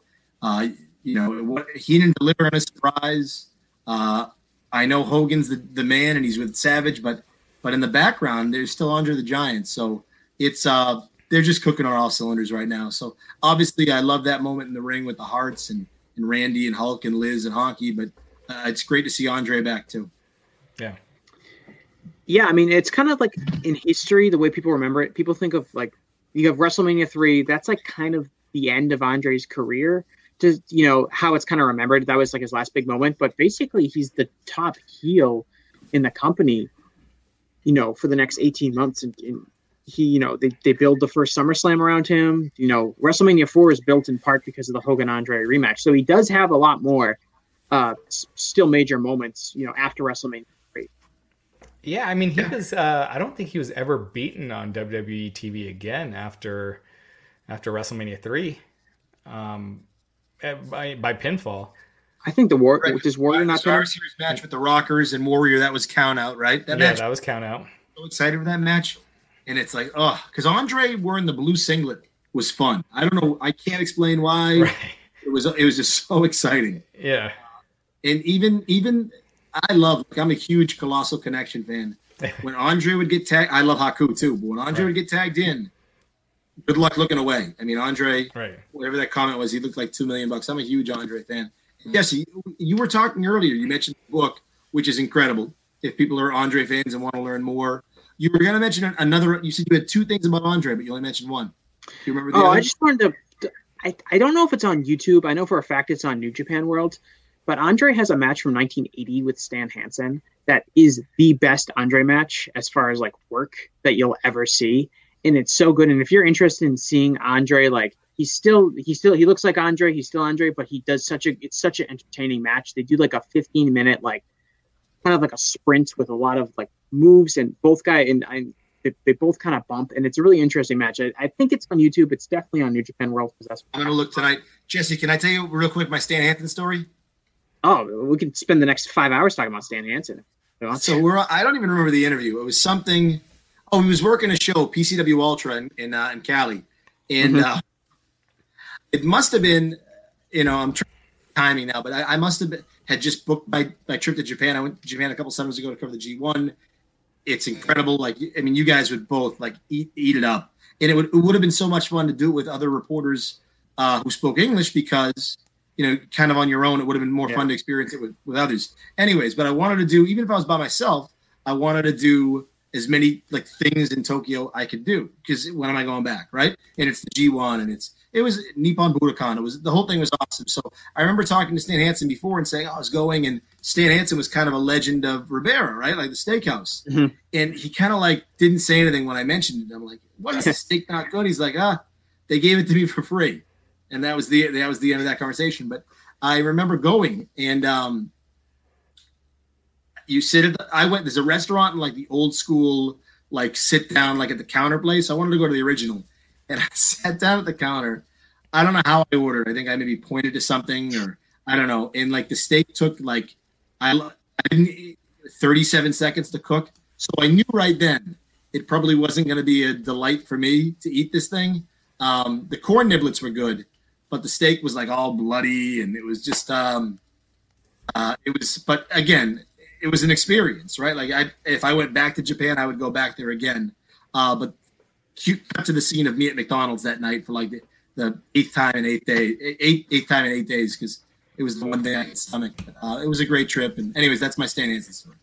Yep. So, do, do, you ever see uh, No Holds Barred? A real quick judgment, uh, bring it up. Never... Uh, Andre was a member of the Machines. He was the Giant Machine. Uh, there was a question in the chat about that. Uh, but Stan Hansen was in No Holds Barred. He was uh, he fights out. he fights gets beat up by Zeus he bullies someone in the bathroom. So Jeez, you're a, right. I got to go back and look. Great, great memory, Raj. Yeah, yeah. That was the first time I, I think I'd actually seen Stan Hansen. Stan Hansen's book, The Last Outlaw, another great wrestling book. Um, when that movie was out, I thought that was like I didn't understand why it didn't win awards. Like I thought it was that good. well, watching uh, Hogan in the music, when watching Hogan's like facial reactions in the music video, it's like I can't believe this guy thought he could act. Which you know, he's a big. If you're a big enough celebrity, you can act in anything but just like he's his like he, he was his facial reactions were very good for like the pro wrestling of that time but he's such a bad actor and it's so obvious in the music video. Would you guys like to see like wwe produce a music video like that now? Like if they just do it more tongue-in-cheek? Not too tongue-in-cheek but i would i would love to. I gotta ask a question. Uh, judgment. It says uh, what am i searching on youtube? Just uh, bobby machines i want to watch that interview so if you could put that up in the chat. Which uh, oh, that. this one? There's a hilarious yeah. Heenan clip, an interview with the Machines, which was the pre pre precursor to Andre's heel turn. I don't remember that. I'll have to check that out. You too. could give a little more info in the in the chat. I'd, I'd love to watch that video tonight. Absolutely. Huh. I think it'd be fun, Jess. They should do more fun stuff. Yeah, absolutely. Bruce Bannon bringing Savages on his Mount Rushmore. I was a big Hogan fan, Savage all day. If I had a personal Mount Rushmore, I'm, I'm the same. Savage, Piper, Austin, and The Rock. I could come up with a Mount Rushmore if my life depended on it. Mine would be the WrestleMania 30 guys plus Savage. That's tough too because there's no Andre, but it would probably be the WrestleMania 30 guys and Savage. You know, Hogan. Um, WrestleMania 30 or WrestleMania even 3? 30. Uh, the opening, the 30 was Hogan. Oh, Rock. Hogan, Rock, Austin. Oh, the, the, okay, okay. Yeah.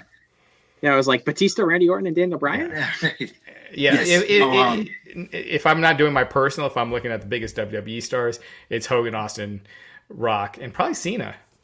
Bruno. Yeah.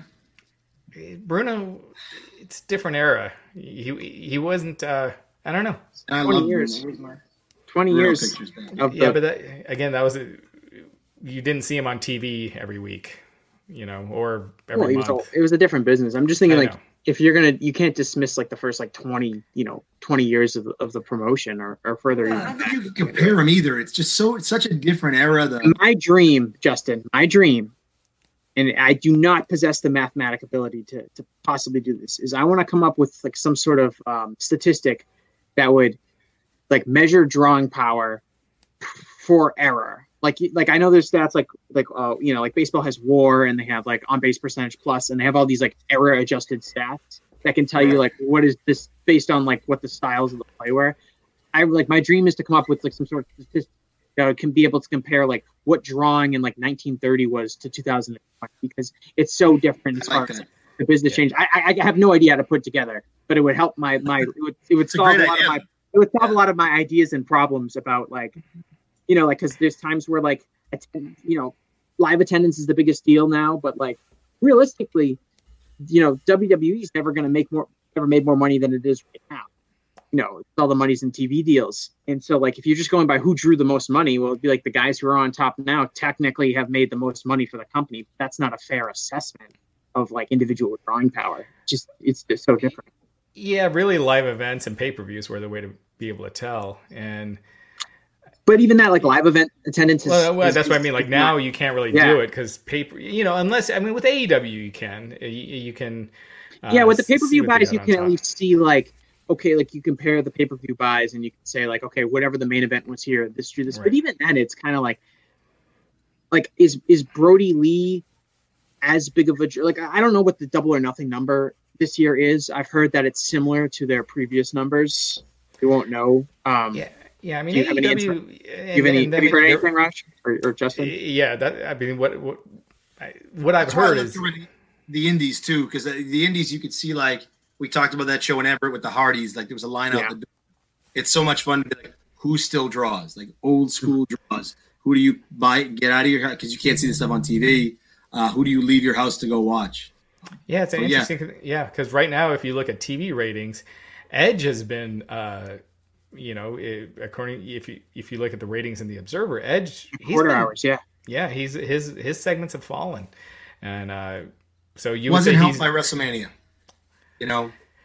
Yeah, but eh, he's going to have the greatest wrestling match of all time in a couple of weeks. Well, so yeah, Plus, it doesn't help they always put him on late in the show when eh, everything sure. is dropping anyway. Like that's yeah, just the, the nature but, of the beast. And I also think that the wrestling fan base is like kind of homogenized at this point, where like Edge is a really, really big star to like people who are really big WWE fans.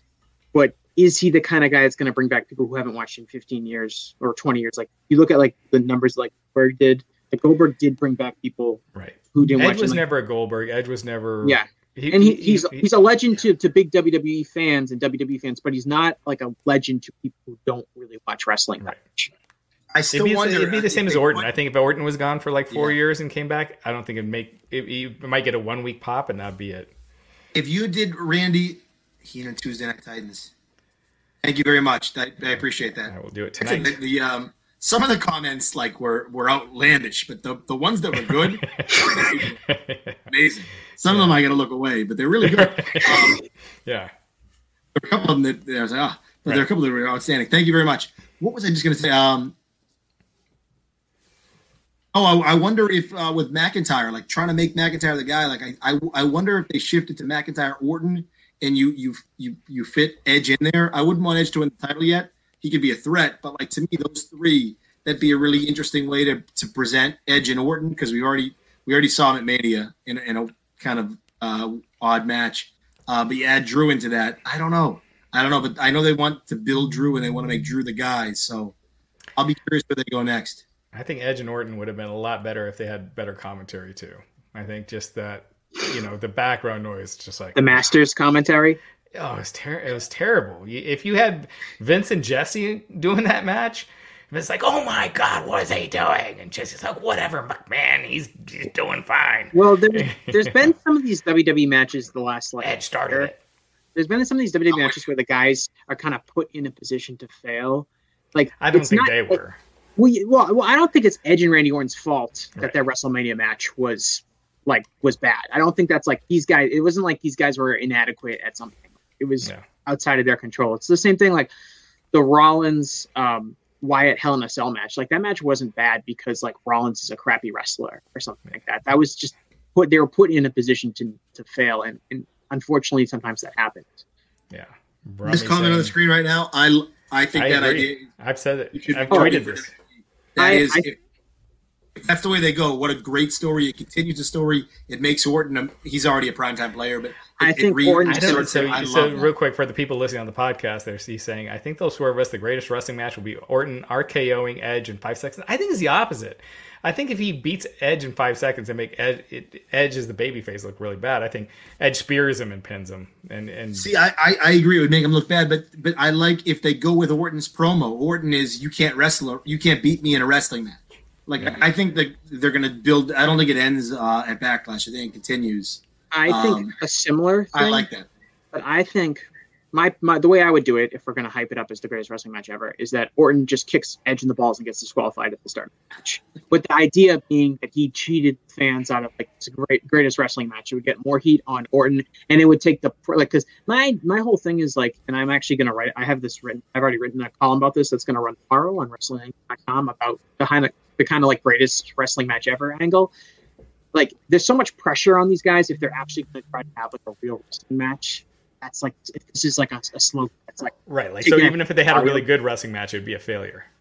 yeah like i mean if you if they were to market this as a wrestling classic or like two like something like that yeah okay if they have a good match then it's like you know what that lived up to the hype but you kind of hurt your credibility when you're like this is the greatest wrestling match ever Vince, is- Vince is. I don't care how Vince will be in his deathbed, and he'll be making sales and pitches, and like he's a, he's a salesman. Whether you like Vince or you hate Vince, he's a salesman. And, well i um, think this is a Hay- heyman idea because it has the w word in it which vince doesn't like True, but greatest ever. It must be a happy medium because uh, it, it's got enough hyperbole for Vince to be like, ah, I, I like it. So. You think Vince pushed for it to be called the greatest sports entertainment match of all time? During the phone calls with the wrestlers, so you know you, you interview so many wrestlers, and when people refer to themselves as sports entertainers, it's like I, I always ask them, like, oh, what is that? I don't know because I don't know what a sports entertainer is to this day. I know what a wrestler is, and I know it's entertaining, and it's a blend of sports and entertainment. But truthfully, I don't know what a It's- sports entertainer is. it's it's never caught on and it's always like It's always forced. really it's really exposed when it's used in like other terms like these are sports entertainment fans or you know like that kind of stuff I'm all And for always- moving, moving, moving other than something in wrestling. If you could find a term that makes sense, you know, like MMA. It's not it. You know, it people use it. It's it's a term. You know, Mhm. they still call it fighting, but they still use MMA. If you could find a term that people will use, that's one thing. But they haven't been able to. And sports entertainment is not it. and no one- No one's like, "Hey, are you a sports entertainment fan?" Or uh, "Who's your favorite sports entertainer?" No one. I've never asked I've- the next time I hear it, it'll be the first. And to me, it's like basketball. Like I, point guard's a point guard, right? It works. Like you've you've you struck gold. Can we not try to reinvent? I mean, like Right. uh, fullback's a fullback in football. It, it just I don't know. The NHL doesn't try to like rename the left wingers Yeah. uh, to rebrand them. They're I don't know. They're forwards. I don't know. I, I, that part for us. They're pro wrestlers. Take pride in that. I think it's wonderful. It's, yeah, it's it's fighting an uphill battle and putting too much energy in something that doesn't matter. So, Can we answer this question? Uh, this, all right, all right. Let's do one or Thank you. two more, and then uh, we'll we'll wrap, it up. I'm just getting started. I know. Can I read this one? yeah, this go was ahead. Raj, Justin, Jesse. uh, who's your favorite or what's your favorite technical wrestler of all time? Uh, if, if, I could jump in to start with that, I, I, would probably say that I love the Hitman. I love his matches. I love the stories he tell tells. But I mean, in the modern era, I think that um, Daniel Bryan. It's to me, it's it's hard to find somebody better than Bryan. Bryan's Brian's so good at that. Damn it! You stole my you stole my answers. I'm sorry. Was, uh, Let me just say the Hitman. Then. Yeah, I'm sorry. it was Bret Hart uh, for non-active, and then Daniel Bryan for active. And you know, Daniel Bryan, I thought his match with Brock Lesnar was genius. The, the way he pulled that story together and and that story that they told.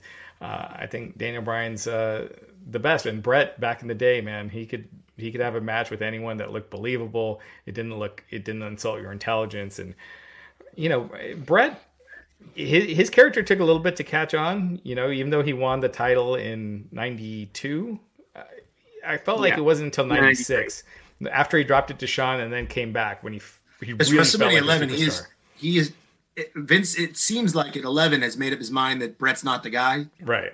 Bret was, you know, the crowd and Brett both both said otherwise. Yeah. Raj, I'll jump in with that too. I'll I'll, I'll always think of Daniel Bryan. If he never wrestles another match, if he wrestles for 10 more years, uh, I think Bryan's run as a heel, including that Survivor Series match with Brock, phenomenal. Was better than his yes run that led to WrestleMania 30. Now the crowd was so hot for him at 30. It's different, but like his run as a heel in terms of consistency in matches, he'd been gone, he came back, like mm-hmm. he did there. Uh, it's it's hard to capture how great that return was. I think it's better, and I love the yes stuff. I love the build mm-hmm. the rest of that, that all of that. I think it's even better what he did in, in ending it with Kofi, the way he did at 36.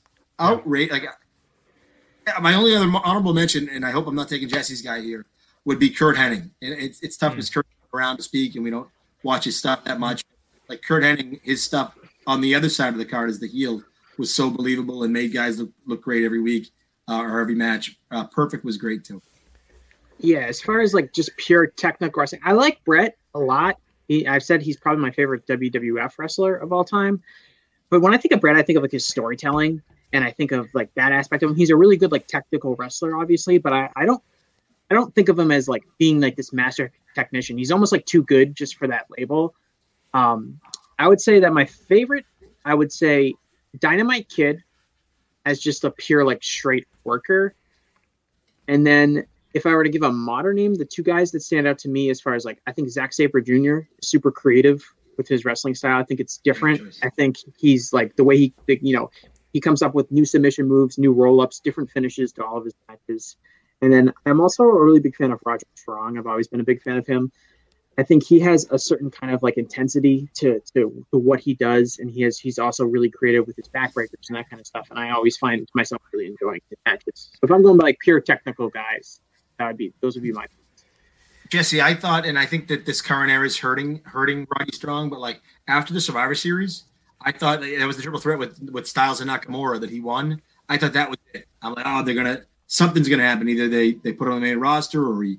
I, but I, I think he's been hurt a little bit by the lack of crowds and yeah. Um, if people want to watch great wrestling that's really entertaining as well, and they maybe haven't seen him before, and they've done a great job during this pandemic loading uploading stuff to their YouTube, like Prime Ring of Honor, like 2004 to 2008, has so many great matches, and just like basically every guy that's a big name now is is there. They uploaded a match, and it's like the second match on the card, and it's Bryan Danielson, Daniel Bryan versus Tyler Black, who's Seth Rollins versus Kenny Omega in a triple threat, and it's like what? It's just like a random match on the card.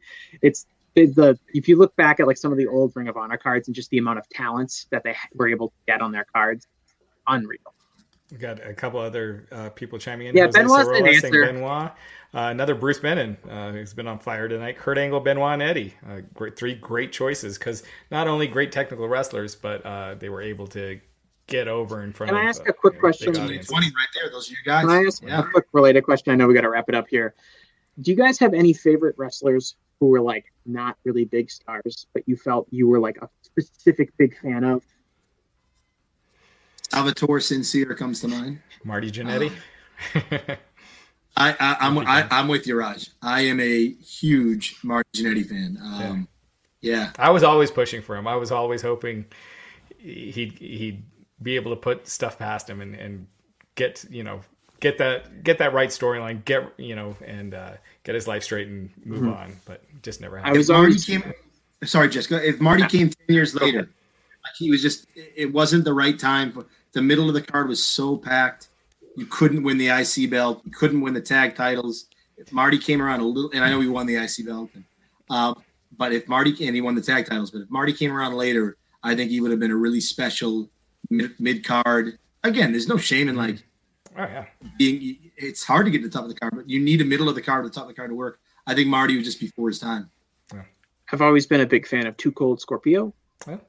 I always thought that, um, you know, going back and watching his, he's really ahead of his time as like a high flyer, doing like really cool moves, and was pretty big. Like he's this guy. He's like probably like six to like two hundred and thirty pounds, and he's doing like you know 450 splash he's doing the moonsault into a leg drop and unfortunately he never really got a chance in the wwf um, flash funk had no legs yeah they get well, well the problem with that is that they they have him come out and they have him like wrestle like the job guys which doesn't work if you're a guy like scorpio because he needs like good guys to work with you know to sell his moves and to you know take hurricanranas and stuff like that so you can't just put him out there with anyone and the gimmick and the outfit and all that stuff just didn't work um, for him. But he's always been a guy. Go back and watch like ECW stuff. I, am um, going to say real quick, current era, and uh, granted it's too soon. Who knows what'll happen? Yeah. But uh, guys in the NWA, Nick Aldis, I think is a mm-hmm. superstar. Mm-hmm. I think he's got he checks all the boxes. Um, uh, James Storm, I still think has, has got yeah. you know uh, a lot behind him, and Eli Drake. I think that guy is it's got a ton of potential, and uh, the the fact that those definitely Eli Drake and, and Nick Aldis because they're a little younger. James Storm's been around for a while. Mm-hmm. Uh, when you know, I think on that national platform, if they're given the chance, those guys could be huge stars. When you look at Eli Drake, I just don't get what he doesn't have. Yeah, he can talk. He can, I just you look at that guy and you see him. It's like, what can't this guy do? So I, I agree. He's one of those conundrums for me. WWE, and I'm always partial to the uh, to the smaller guys uh, to Chad Gable. You know, I just think, what you do? Why, why wouldn't you let this guy? And I know like DiBiase is DiBiase because he's the million dollar man, but some Shane Douglas is a great example. Uh, he was much better as the franchise than he was as a, a cartoon character. Right. As as the Dean. I love Chad Gable. I wish he just had a chance to work. I feel like if he was in AEW, he's one of those guys that like would be tearing down the house every every week. Um, I hope they they give Gable a run. I think he's special. Yeah. Well, you know, yeah. Yeah. Yeah, I'm surprised he wasn't someone who asked for one of his for his release. Well, you know, you got to look at. Uh, I, there's an echo somewhere. are, you guys hearing that? No, oh, I, am hearing it. Okay. Uh, there is a thing where so far the, the guys that have went over so far that have really become that have really gotten elevated. I don't know. I don't know who you would say yet. Brodie Lee. It's too early to say. Uh, Ty, you know, uh, uh, Tye Dillinger uh, is Shawn mm-hmm. Spears. He's he's not much higher up than he was. Um, so I mean, there's no guarantees. It's yeah, crowded, to me, it's a crowded space. When it comes to AEW and the guys who succeed, to me, I'm thinking I'm looking I'm thinking of real creative guys, guys who um, have a lot of their own ideas. Like I think it was clear the reason I knew Moxley would do well, and this is before I even knew he was going to go to AEW. When he just found out he was going to leave, you know, WWE, he struck me as a guy who's really creative, that has his own ideas, that know, wants to cut his own promos, and he struck me as someone who I knew was going to succeed. Um, for someone that maybe doesn't isn't doesn't have that natural side of creativity, they might struggle in outside WWE where you do you know you do you are going to have to come up with your own promos and you're going to have to come up with your own gimmick and you're going to have to come up with your own ideas for your character and not everyone's going to be adept at that even if they're good in markets. Yeah, so what I'm talking about is someone who wasn't a main eventer from WWE that went to AEW mm-hmm. and was really uh, elevated long term. And granted, AEW hasn't been around that long because Moxley obviously had a, a, lot, a ton of success. He had line pay per views in WWE. So even Cody, I know Stardust at the end was, but Cody had a ton of success in WWE. So, but I knew Cody was going to be good because Cody, well, Cody, Cody, Cody, Omega, Young Bucks were big before, yeah. with that audience before AEW started. So as far as since AEW started, you've seen guys like Jungle Boy elevated, mm-hmm. but to get to that, yeah, MJF, um, but to get that uh, main event level, I think MJF so far, I think he's he's been uh, sustaining, you know, being near the top of the card. He's the only guy to me it. that makes sense to, to dethrone Moxley. It, it Oh, yeah. won't be Cage, but I think that MJF's the guy. And I think you want Mox chasing. Right? That's the whole point. Um, keep the title run like Austin's first title run. Keep it short. I, I think, especially in this odd, funky time, like go with the heel. Go with MJF. I, I would be excited to see him as as world champion. Um, I mean, I'm already watching every segment he's in, but I think it would be even more can't miss with the belt around his waist. Yeah, I think Rebellion that should be. Uh, uh, I'm not uh, uh, all out. That should be the match. MJF Yeah, versus Moxley, and MJF wins the belt. Yeah, I think he has unfinished business with Cody, so I could see All Out being in like an MJF Well, I Big think Cody match. you have MJF beat. You have MJF beat uh, uh, Moxley, and then he lifts Cody's uh, stip. You know, and and or says- maybe Wardlow costs him. Like Wardlow, like says, "If you beat me," or because he's not supposed to talk, or which I love the fact he shouldn't talk. To me, the Wardlow character got so much better when he stopped talking because it made it more, even more despicable.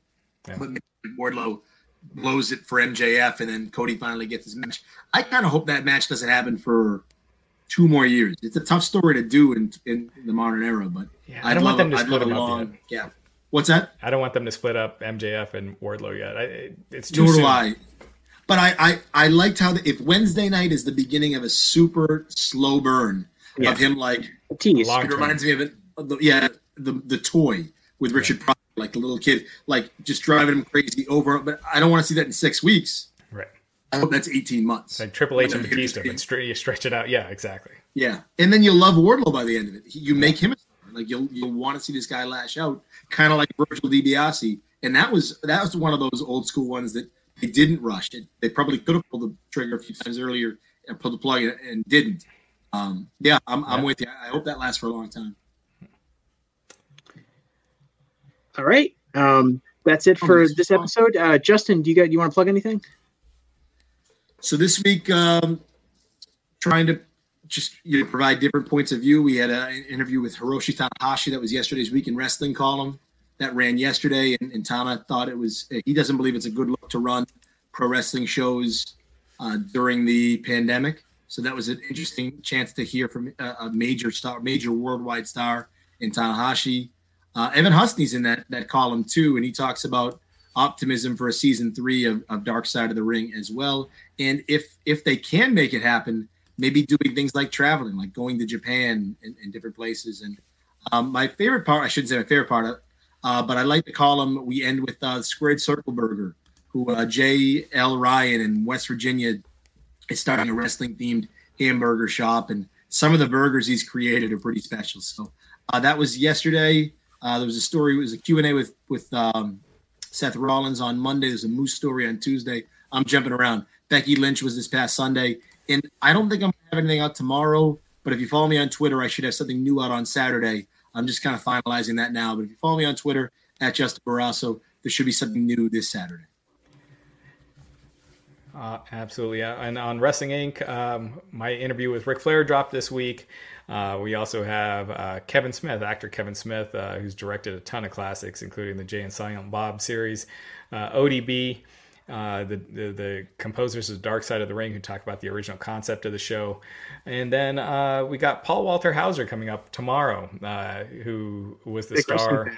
Yeah, star Richard Jewell uh, gives a big update on Cobra Kai season three and just talks all things AEW, Double or Nothing, Dynamite, the Mike Tyson angle, all that stuff. So uh, a bunch of cool stuff coming up. Kind of everything right with like a celebrity wrestling. Like, to me, he's a celebrity celebrity wrestling fan. Like just just passionate. You know what I mean? Like he maybe maybe not like an, a Maria Menounos type, and not to knock Maria, but uh, I think Paul's very very good. Yeah. Not that Maria's not. Yeah, some North Shore on North Shore uh, crime. Uh, yeah, and I got um, on Wrestling tomorrow. I'll have article alluded to earlier, talking kind of about the greatest wrestling match of all time stipulation that has been thrown into the, this backlash show. Kind of looking at like at taking that at face value, and also kind of looking at like, is it even possible to have the greatest wrestling match of all time? Eh, Which it, which the answer is it isn't because everyone has a different opinion and even if this match is absolutely mind-blowingly awesome people are going to be like eh it wasn't as good as taker versus Shawn at wrestlemania 25 Plus, in this environment, uh, y- Oh, yeah, without a crowd, yeah. it's impossible. but even with That's- the crowd i feel like there's just like people have you know people have their favorite all-time matches and it's going to be you know it's, it's going to be tough for a match in 2020 to to do that because you know there's all sorts of factors going in. But I'll be up tomorrow morning on WrestlingInc.com. Um, that's it. Uh, thanks everyone for tuning in. This was great. Um, we'll be back again. Uh, thanks a lot. Have a good night. Thanks so much for listening.